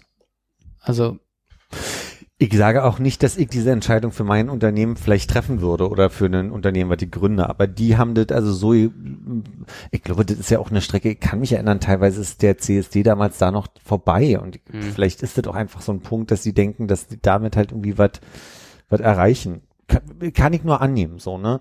Aber was ich so generell mal so als große Frage, die ich da so ein bisschen raushöre, noch mit anbieten kann, ist, es gibt eine Messe einmal im Jahr in Berlin, die heißt Sticks and Stones und da geht's ganz konkret darum, dass es um Networking in queeren Branchen geht. Das heißt also quasi, auf dieser Messe hast du Stände, da präsentieren sich wirklich alle, die in irgendeiner Weise dieses queere Thema entweder aus sich heraus, Immobilienmakler, der explizit sagt, wir sind queer, tun. Oder auch, da ist, und das war die große Kritik an dieser Messe, dass die halt auch von Starbucks zur Bundeswehr Leute einladen, die dann quasi dort aus ihren Unternehmen, in Anführungsstrichen, diese queeren Aspekte und Chancen und Möglichkeiten in ihren Unternehmen anbieten. Das heißt also, Leute, die sagen, also es ist eine Karrieremesse und dazu sagen, wir können uns einbringen mit queeren Themen, du gehst dahin, kannst dann zur Bundeswehr gehen und die sagen dir dann halt, Mensch, bei uns hat man auch als queere Person Möglichkeiten. Also dass es so ein bisschen um diese Vernetzung vieler Metiers geht auf dieser Messe und eventuell braucht es dann halt auch dieses queere Thema im Currywurstbudenbereich, dass die dann halt quasi sagen können, wir können uns dann vernetzen, um dann zu sagen, so, ne, dieses Thema, was in manchen Branchen vielleicht noch schwierig ist, kann man da besser angehen. So, das ist so mein Gedanke gerade. Also ist ja auch die... Ich habe gerade im Sitzen geschafft, mein Stehziel zu erreichen. Ich wurde gerade beglückwünscht. Gratuliere. Nur zur Info. Halt. Aber genau, vielleicht ist es dann auch einfach dieser Punkt, so dann hat man irgendwann die queere Also hat diese queere Currywurstbude, man hat irgendwie dann den queeren Coworking Space und das Immobilienunternehmen und dann gibt es den queeren Bäcker und so. Und dass dann irgendwann das sozusagen im Bild, im Stadtbild für alle völlig normal ist und dass man es dann aber auch vielleicht wieder auflösen kann. Genau. Und sagen kann, so das ist ja auch, also es ist ja auch einfach immer noch eine Currywurstbude, wo ich eine Currywurst bekomme. So. Na, ein Paradox der ganzen Gender-Theorie ist ja nicht Paradox im Sinne als Vorwurf der Gender-Theorie gegenüber, sondern das, womit quasi die Gender-Theoretiker ja auch immer wieder hadern, ist, dass es letztendlich um das Ziel auch einer Auflösung von Kategorien geht, aber man auch erstmal Kategorien schaffen muss, um quasi das andere zu benennen. Das ist jetzt ein bisschen sehr philosophisch für die späte Stunde, für alle, die jetzt durchhören. Aber also quasi, um erstmal zu sagen, da wird ausgegrenzt, muss man Themen benennen, aber dadurch grenzt man ja wieder aus. So, ne? Also, ja. So. Und am Ende der Idee oder vieler Ideen in dem ganzen gender-theoretischen Spektrum steht ja, dass man sagt, am Ende gibt's gar keine Kategorien im besten Fall. Ja. So. Und aber um da hinzukommen, muss man ja erstmal drüber reden. Und man kann ja nicht drüber reden, wenn es dann irgendwie nicht Begriffe gibt, die es beschreiben. Und eine Beschreibung kategorisiert automatisch. Und das ist die Problematik dabei. Ist das nachvollziehbar oder ist das jetzt zu theoretisch gerade? Ich verstehe total, was du sagst. Ja, okay. Ja. Und das ist natürlich dann aber auch die Problematik, die ich auch sehe, dass man automatisch, wenn man Räume schafft, die auch schützen, dass man dann sagt, diese Räume integrieren wieder nicht auf anderen Ebenen, logischerweise. Also ich verstehe es zum Beispiel beim Beispiel Schwutz oder anderen schwul-lesbischen Clubs ist ja vollkommen klar, so, es ist nochmal irgendwie eine Minderheit und es ist irgendwie dann auch gut, irgendwie einen Club zu schaffen, wo dann irgendwie die Leute hinkommen, die die gleiche sexuelle Orientierung haben und nicht erst quasi so rumgehen und die Leute antippen müssen und fragen, magst du Männer oder Frauen? So, das ist ja vollkommen okay, aber ich finde ja irgendwie, also wenn ich eine Currywurst esse, ist das ja überhaupt nicht das Thema.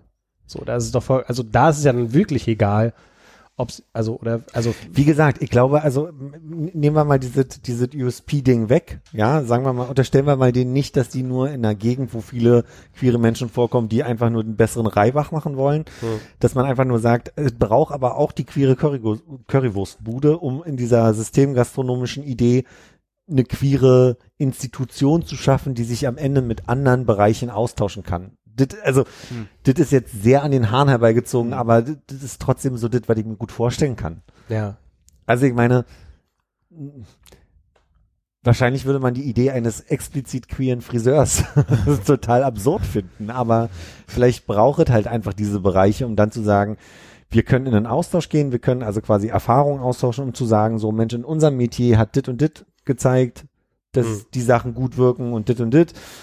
Wer weiß, ich kenne die Klischees einer Imbissbude nicht gut genug oder die Arbeitsrealität, die diskriminierend sein kann in dem Bereich, so gut, dass ich sagen könnte, vielleicht kann man die besser auf Mann-Frau anwenden und kann da schon wieder eine Diskriminierung feststellen oder auf Menschen of Color oder das kann ich nicht gut beurteilen, aber trotzdem diesen Raum zu schaffen, würde auf jeden Fall einen Austausch erstmal ermöglichen, der dann dazu führt, dass man es wieder auflösen kann im besten Fall. Ja. So. Das ist meine Annahme. Und ich denke, ich habe mir gerade hier die Promotion erredet. Also endlich. Es ist nicht schlecht. Ich habe wirklich die ganze Zeit gedacht, eigentlich ist es für mich sehr nah dran an so diesen doch eher schlechten Kaffeeläden, die immer ranschreiben, Berlins bester Kaffee, wo du denkst, nee, also ganz ehrlich, also jeder auch nur wirklich halbwegs dezente Kaffeeladen würde nicht bester Kaffee Berlins ranschreiben. Ja. Aber ja, klar, vielleicht muss man.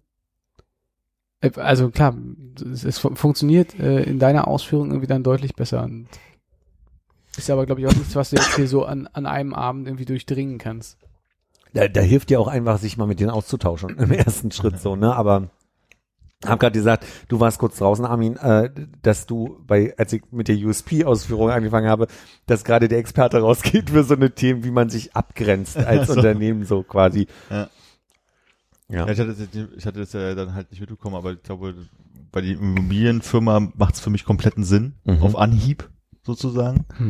Und aber der Currywurstbude war ich halt auch so ein bisschen von wegen so, ja, es ist wahrscheinlich einfach, wie du es halt sagst, in der Gegend an den Ort ist es ein USP, den sie ziehen, der nebenbei noch die Möglichkeit des Schutzraums, wäre jetzt bei der Currywurstbude übertrieben, ne, aber so das ist ins Bild zu bringen. Darf ich aber nochmal fragen, aus welchem Grund, das hast du auch gerade gesagt, Konrad, warum es bei der Immobilienfirma für euch so sinnvoll ist? Könnt ihr das mal in Worte für mich packen, damit ich nicht euch nur unterstelle, was ihr sagt, sondern dass ich es höre? Okay. Ich habe schon das Gefühl, dass Leute, wenn sie auf der Wohnungssuche sind, viel häufiger dass die begegnet, dass sie aufgrund von irgendwie Äußerlichkeiten oder Sachen, wie man sich gibt oder sowas, diskriminiert werden oder halt andere Leute einfach bevorzugt werden. Jemand so, die Otto-Normal-Kartoffel kriegt dann eher die Wohnung. Mhm. Junges Paar mit Kind. Genau. So. Also tatsächlich wirklich aus diesem Grund. Ich hatte auch junges Heteropaar mit Kind. Entschuldigung, muss ich noch nachschieben. Ja. Unser befreundetes Schulspärchen hatte auch das Problem, als sie Wohnung gesucht haben, dass sie eine Wohnung eigentlich schon fast hatten und dann nicht bekommen haben. Jetzt haben sie sich gesagt, weil ihr schwul seid, aber das kam so raus. Ja. Oder kam zumindest so rüber. Und da war die Annahme, Genau. Und da kann ich mir halt vorstellen, dass du halt wirklich sagst, von wegen, das ermöglicht das halt eher, weil es da einfach die Leute, die die Wohnung suchen, keine Vorurteile haben, wie auch immer das da geregelt ist, ob die Wohnungen besitzen oder wie auch immer.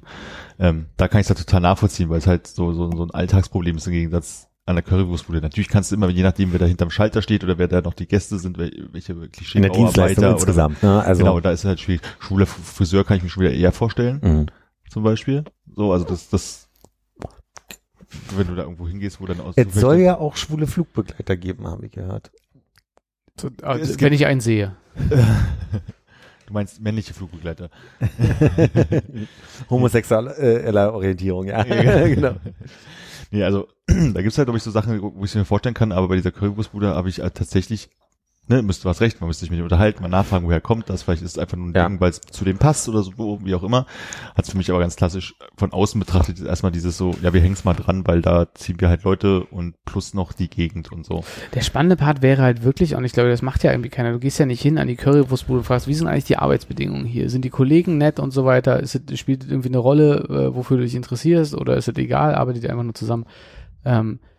Du hast ja als normaler Kunde an einer Wurstbude irgendwie einfach nur so eine Mikrointeraktion und sagen wir mal auf dem Wohnungsmarkt, auf der Suche nach einer Wohnung, das ist ja schon irgendwie umfangreich, einfach auch wie du so durchleuchtet wirst in allem, was du so mitbringst.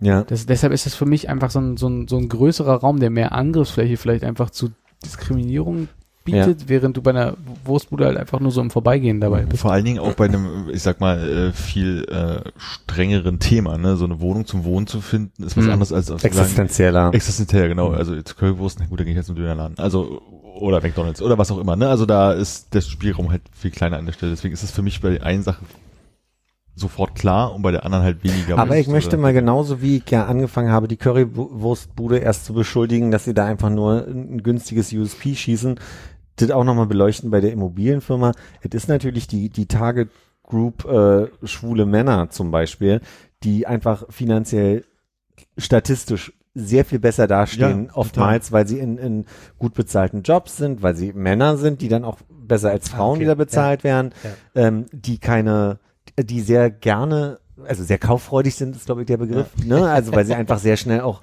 guckt euch Queer Eye an, die Jungs sind, glaube ich, alle sehr kauffreudige Personen einfach, weil die einfach Wert legen auf Produkte, auf Klamotten etc. Ist natürlich so ein Immobilienmarkt, wo ich Leuten, die einfach gut auch im Geld stehen, Sachen anbieten kann und dann auch noch mich explizit queer nenne und natürlich auch so ein bisschen so dieses Angebot mache von sozialem Ding, ist natürlich auch eine Art USP, dann zu sagen so, hey, ich komme schneller an meine Zielgruppe, weil wenn ich also es gibt ja so von der Siegessäule so extra Hefte, Kompass, glaube ich, heißt ja sogar, der Siegessäule Kompass, wo dann drin steht, wenn du zum schwulen Zahnarzt willst oder ne, oder queerfreundlichen, ich sage jetzt schwul aus meiner eigenen Betrachtung natürlich, aber dass du natürlich dann auch gut gelistet bist in den Bereichen von den kauffreudigen Zielgruppen und dann natürlich auch den Vorteil hast, dass du dann schneller mal die teure Maisonette-Wohnung besser mal los. Aber limitierst du das dann nicht sehr auf irgendwie so eine schwule Perspektive? Das ist ja aber das, was generell, finde ich, das Problem bei der, sozusagen bei der gesamten Betrachtung von queer ist, dass die halt generell zu 90% quasi schwul belegt ist und weniger lesbisch. So, ganz generell. Konrad. Vielleicht gar nicht so in meiner Betrachtung, aber schlägt ja in die gleiche Kerbe so. Also ich meine, wenn du gut, jetzt mal abgesehen von wirklich so einem USP positionieren, aber wenn du wirklich einen queerer Immobilien Mensch bist? Natürlich. Ich sag ja auch nicht ausschließlich. Also ich verstehe deinen schon. Punkt. Aber was ich sage, aber es wird ja auch genug also wird ja auch genug schwule Pärchen geben, die vielleicht eher in geringeren Einkommenssegmenten oder absolut. Ja. Guck mich an. Nee, also absolut. Worauf ich nur hinaus will, ist, dass Teil der queeren Gruppe halt auch schwule Männer sind, die durchaus diesem Klischee entsprechen, gern mal ein bisschen mehr auszugeben für eine Qualität etc. Die sind nicht umsonst eine eigene Zielgruppe heutzutage. Also das ist halt tatsächlich so. Und was ich dann noch sage, ist, wenn die dann auch noch sehen, dass das queerfreundlich ist, was da angeboten wird, dass das natürlich dann dann reduziere ich zwar queer auf schwul, aber andersrum guckt dann die schwule Zielgruppe explizit nach, guck mal, der ist queerfreundlich, da kommen wir ja auch vor und dann wirkt's attraktiv. Ja. Das will ich eigentlich nur sagen. So. Genau, also den Punkt gebe ich dir total, das wird immer, wenn du irgendeine Dienstleistung, whatever machst und das davor hängst, wirst du es halt immer irgendwie als USP mit hinstellen. So, da kommst du ja gar nicht drum rum, weil du auf einmal wirklich konkret eine Zielgruppe von Menschen ansprichst. Ja. So, egal was du machst, ob du Maler bist oder genau. Hier, wie hast du vorhin so schön die Putzfrau genannt? Zugeherin. Zugeher, vielleicht auch Geherin bist. Zugeherin. Von John Grisham. Wann bin I bei mir? Zugeherin mit einem großen I, das hört man nicht so gut. Wirst du immer dieses USP drauf haben und das ist auch total klar. Und trotzdem, wenn man zusammenfassen sozusagen, ist es halt bei diesem Immobilienmarkt klar, teure Wohnungen, ich weiß, ich habe jetzt vorhin nicht mitbekommen, was die jetzt mit Wohnungen machen, ob die einfach nur Wohnungen suchen oder einfach eigene Wohnungen sehr teure anbieten.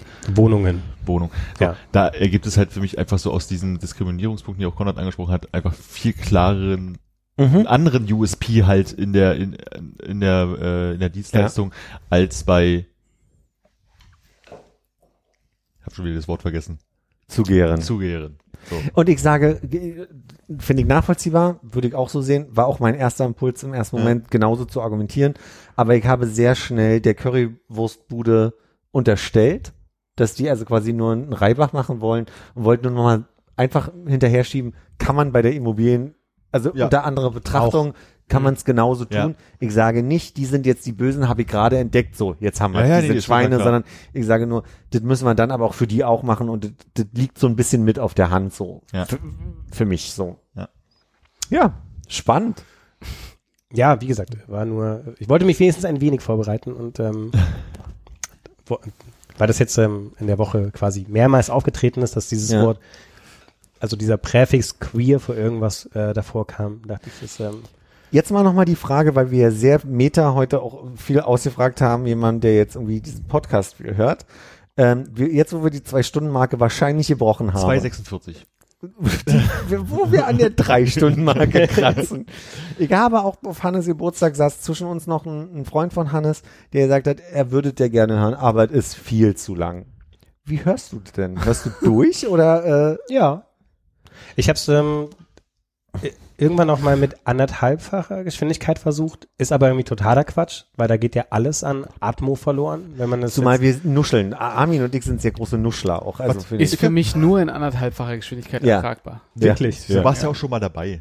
Also ist, glaube ich, auch noch ich muss mich morgen hinsetzen nach der Arbeit und 2 Stunden 47 Minuten normal hören. Wäre für mich ein Killer-Feature in GarageBand in 1,5-facher Geschwindigkeit durchgehen zu können. Muss ich ja hier nicht ganz schneiden. Ehrlich, mich irritiert, hörst du nicht in halber Geschwindigkeit normal?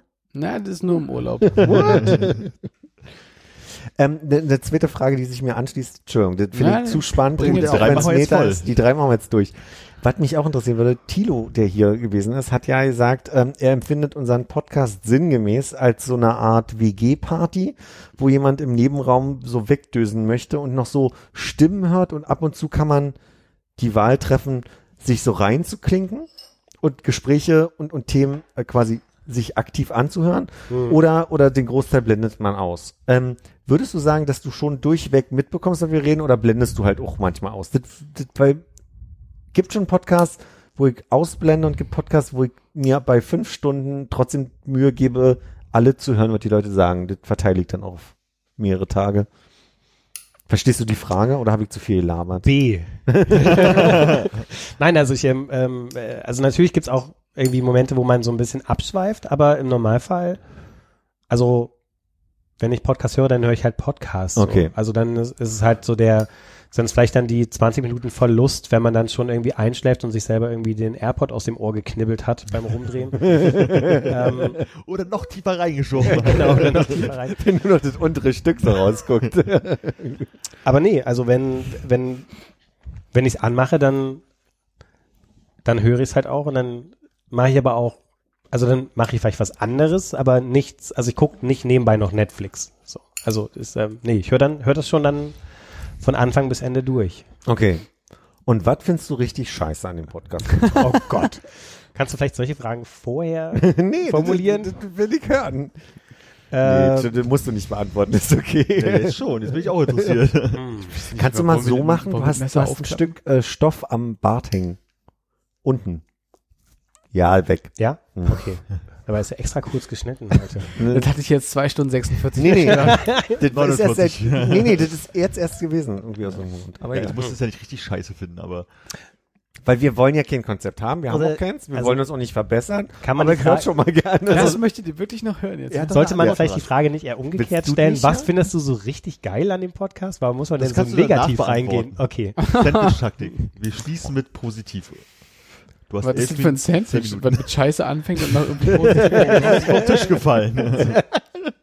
Die ist ziemlich übel. Von dem nehme ich kein Brot mehr an. Das ist eine Stulle. Aber jetzt könnten wir eigentlich theoretisch auch wirklich nach dem Podcast lernen, wenn nicht alle zuhören. Können wir machen. Ist mir gleich, aber ich dachte, ich frag's mal. Ja, ist gut.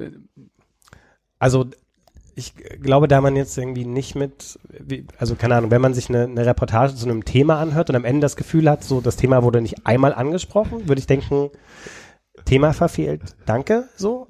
Oder irgendwie es wurde nur so Galileo-mäßig so an der Oberfläche beleuchtet, man wollte aber gerne mehr wissen, da man ja auch bei eurem Podcast nie weiß, worum es geht. Und das immer so eine Wundertüte ist, kann man ja auch nicht sauer sein auf irgendwas. Ja. Und deswegen kann man auch nicht enttäuscht sein. Uns geht's ja genauso. Wir wissen auch eine Wundertüte, wenn wir uns hinsetzen. Ja, eben. Ja. Und deswegen kann man ja dann am Ende nicht sagen, heute wurde mir aber das Thema Grauburgunder viel zu wenig besprochen. Mhm. So, wenn nicht, also ne, wenn da oben steht, das Thema ist Grauburgunder, dann ja. Dann gibt's einen Leserbrief, aber deswegen. Podcast-Titel. Das Thema ist Grauburgunder. Schreib das auf. Nein. Aber deswegen, verstehe. Ja. Also quasi, manchmal ist es so, dass man schon irgendwie denkt, so, jetzt hätte ich schon gern mehr gehört, aber ist halt auch nicht Teil der Idee, so verstehe ich dich gerade. Mhm. Insofern ist es. Man kann nicht wirklich enttäuscht sein, wenn es keine richtige Erwartungshaltung gibt, glaube ich. Letzte Frage. Ja. Wie viele Minuten haben wir, Armin? Mir noch Zeit für eine Frage. Also wir hätten jetzt noch 8:20. Das ist aber meine auf Frage. Die 3 zu kommen? Ja. Okay, dann keine meine Frage ist zu kurz. Okay. Ja, die ist geschlossen. Mach mal, formulier sie doch um. Nee, geht nicht, weil am Ende ist es eine Ja-Nein-Geschichte. Würdest du nochmal wieder? Du müsstest sie nur formulieren wie... Nein, pass auf, meine Frage ist wie fühlst du dich, wenn? Mit. So, oder wie fühlst du dich mit? Dann ich mache halt einfach, wie ich es immer mache. Okay. Ich stelle eine Frage, leite aber erstmal über sehr viel Biografie ein. Und zwar... Ich bin ja, glaube ich, der Einzige, der sehr gerne in alte Folgen reinhört. Immer wieder merke ich, dass es bei Konrad, ich habe manchmal den Eindruck, du bist ein bisschen, du hörst es nicht gerne nochmal nach? Winkt es richtig? Die Folgen, die ich geschnitten habe. Ja. Also das Selbstreferenzielle an läuft schon, nervt mich wahnsinnig, wenn über Folgen geredet wird. War nur ein Witz, Läuft. Also ich finde, es läuft. Ja, aber also ich höre es sehr gerne nach, will ich sagen. Und manchmal einmal relativ zeitnah, würde ich sagen. Und manchmal geht es mir so, dass ich vergessen habe, warum wir den Titel gewählt haben. Und manchmal höre ich es ganz gerne, um nochmal reinzuhören, warum haben wir diesen Titel gewählt? Liest du den Titel und hörst dann rein? Nee. Nein. Guck mal, so und da sind noch 7 Minuten jetzt überfüllt. Jetzt ist noch 7 Minuten. Aber was wäre die Frage gewesen? Naja, also ob ich dann sagen würde, ich wähle die Folge nicht, weil mir der Titel nicht gefällt? Nee, ob du dich freust, wenn du dann den titelgebenden Moment findest in der Folge. Ach so. Oder ob das so eine Art, ich denke ja immer, bei uns ist es so, jeder hat manchmal so den Gedanken, was der Titel sein könnte. Armin schreibt meistens ein bisschen mit und kurz bevor die Folge rauskommt, gibt es eine Gruppennachricht von wegen, ich habe hier 4 Vorschläge. sagt mal, was eure Präferenz ist und dann einigen wir uns auf den Titel. Manchmal ist es aber auch so, dass es so offensichtlich ist, dass wir nach der Folge schon sagen, alle klar, ich weiß, was der Titel von dieser Folge ist. Es ist ja nie so, dass wir uns einen Titel geben und dann sagen so, das müssen wir einbauen, sondern ist ja genau andersrum. Aber und ob das so eine Art Spiel sein könnte für manche, überlege ich manchmal, dass man sagt so, ich weiß, oh, look a horsey. Er will antworten. Mal gucken, ja, aber wir haben noch, wie viel? 6 Minuten 30? Ja, bleib mal bei. Er wird nicht so viel atmen. Und warte. 6 Minuten. Und wenn du das jetzt in anderthalb Mal reichst. Du musst doch was rausschneiden. Du musst doch was drüber reden. Die Werte werden gar nicht mehr stimmen. Ja. Achso, ich habe noch Themen. Hervorragend. Komm, wir können auch die 4. Hat man lange nicht mehr. Nein. Ich mach morgen frei. Ob es für manche also so einen Moment gibt, dass sie sagen so, entweder es ist ein Spiel für mich und ich warte auf den Moment, oder ob es also quasi einfach einen Moment der Freude ergibt, dass man dann sagt, da ist die Stelle für den Titel. Aber er liest ja den Titel nicht. Genau. Ja, das ist ja der Punkt. Ja. Aber ich erkläre ja nur, warum. Ja. Aber ihr benennt den Titel. Also es ist nie oder selten, glaube ich, so, dass ihr dann einfach so in dem Moment, wo jemand einen Satz sagt, also, krass, das wird auf jeden Fall der Titel. Also ganz selten. Genau, also es gab mal so Momente, wo wir wirklich, da war es klar, sozusagen. Ja. Und ich glaube, zuletzt hatten wir es auch mal, dass wir direkt nach der Folge besprochen haben, was es ist, weil es auch irgendwie nicht viel gab oder so oder nicht aufgefallen ist. Aber oft ist halt wirklich so, dass Konrad oder ich, wenn wir das schneiden, einfach so 4 Sachen so raussuchen und sagen, ach, das ist ganz lustig. Manchmal geht es mir auch wirklich so, dass ich dann denke, so keine Ahnung, wie die Stelle war, aber ich finde den Spruch lustig. Das ist das halt irgendwie. Es gab eine Folge, erinnere ich mich, das war die einzige, wo wir so ein bisschen was gedreht haben, und das war Faxfreundschaften Forever, weil wir haben über Faxtelefonnummern auf Visitenkarten gesprochen und danach haben wir überlegt, wie wir daraus einen Titel machen, und ich erinnere mich, dass ich nur aus Spaß gesagt habe, Faxfreundschaften Forever, und dann haben wir gesagt, okay, das machen wir zum Titel. Also es war nie, dass wir uns was eigenes ausgedacht haben, außer dieser eine Folge. Okay. Weiß ich noch. Sonst ist quasi mein Zitat aus der Folge. Ja. Folge 113 übrigens. Okay. Vom? 4.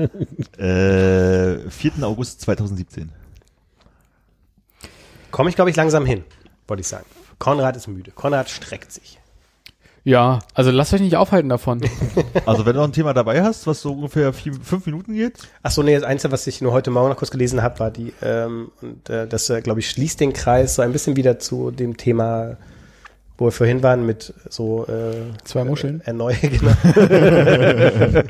Mit den erneuerbaren Energie etc. pp. Schon wieder eine Fussel. Ah nein, Mikro, danke an. Aber auch Fussel. Ob jetzt nicht auch diese ganze... Ist da? So. Danke. Erneuerbare Energie. Da erzähle ich gleich noch, also danach eine kurze Anekdote zum Thema Sachen aus Bärten rauslesen. Aber das ist kein Thema für hier, sondern für danach. Ob nicht diese ganze Überlegung irgendwie mit Elektroautos, bla bla bla, auch egal ist, weil ja diese neue Planet entdeckt wurde, die Supererde.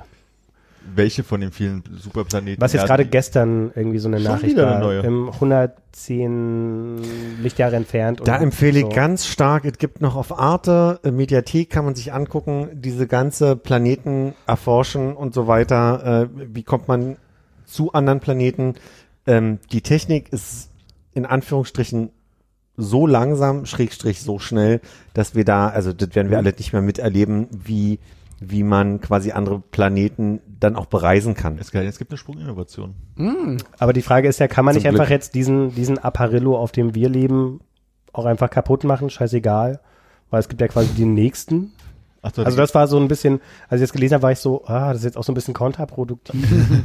Vielleicht ist da auch schon was, ne? Also wir brauchen uns ja, das gibt nicht nur den nächsten, der ist schon da. Also vielleicht war Altmaier schon drüben, ne? Ja, war ein bisschen geschmult. Ja, ich glaube aber... Also meine queere Currywurstbude aufgestellt. Das ist aber ein Übersprung. Also das ist wirklich...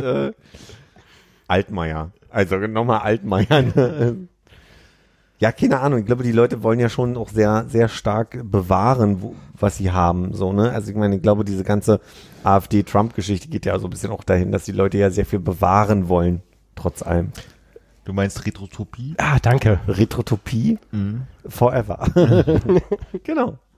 Also, das ist aber, das ist ja noch eine zweite, also quasi, ja, also ich glaube, dass vielleicht ist das auch das, wie der Artikel überhaupt zu dem Wort am Ende kommt, dass es so ein bisschen um man will Neues schaffen, aber eigentlich auch Altes bewahren, und das ist immer wieder so dieser Zwiespalt, in dem man ist. Das heißt, also ich glaube nicht, dass man an den Punkt kommt, zu sagen, ach, da gibt es ja den neuen Planeten, im Notfall ziehen wir dahin, lass uns das hier mal smashen. Ich glaube, das war hier auch eher dystopischer gedacht, gar nicht im Sinne, dass wir zu dem neuen Planeten reisen, der viel zu weit weg ist, wo wir niemals hinkommen, sondern einfach sagen können, gut, wir machen hier Klappe zu, Affe tot, ja, hier ist nichts mehr los, weil da hinten leben wahrscheinlich auch sowas wie Menschen, weil ist ja so ähnlich wie Erde, wird sich sowas Ähnliches entwickelt haben. Also uns brauchst nicht mehr, weil gibt es mal anders welche von uns. Ach so, nee. War schon eher der Gedanke, da einfach einen neuen Laden aufzumachen und zu sagen, ja, das ist jetzt die Erde, also Erde 2. Und Queer Erde. Eine Filiale. Die Querde. Querde. Ja, ich glaube, das wird nicht lange überleben, wenn du nur queere Menschen dahin schickst. Ah, das ist ein Denkfehler. Aber die können doch adoptieren. Moment.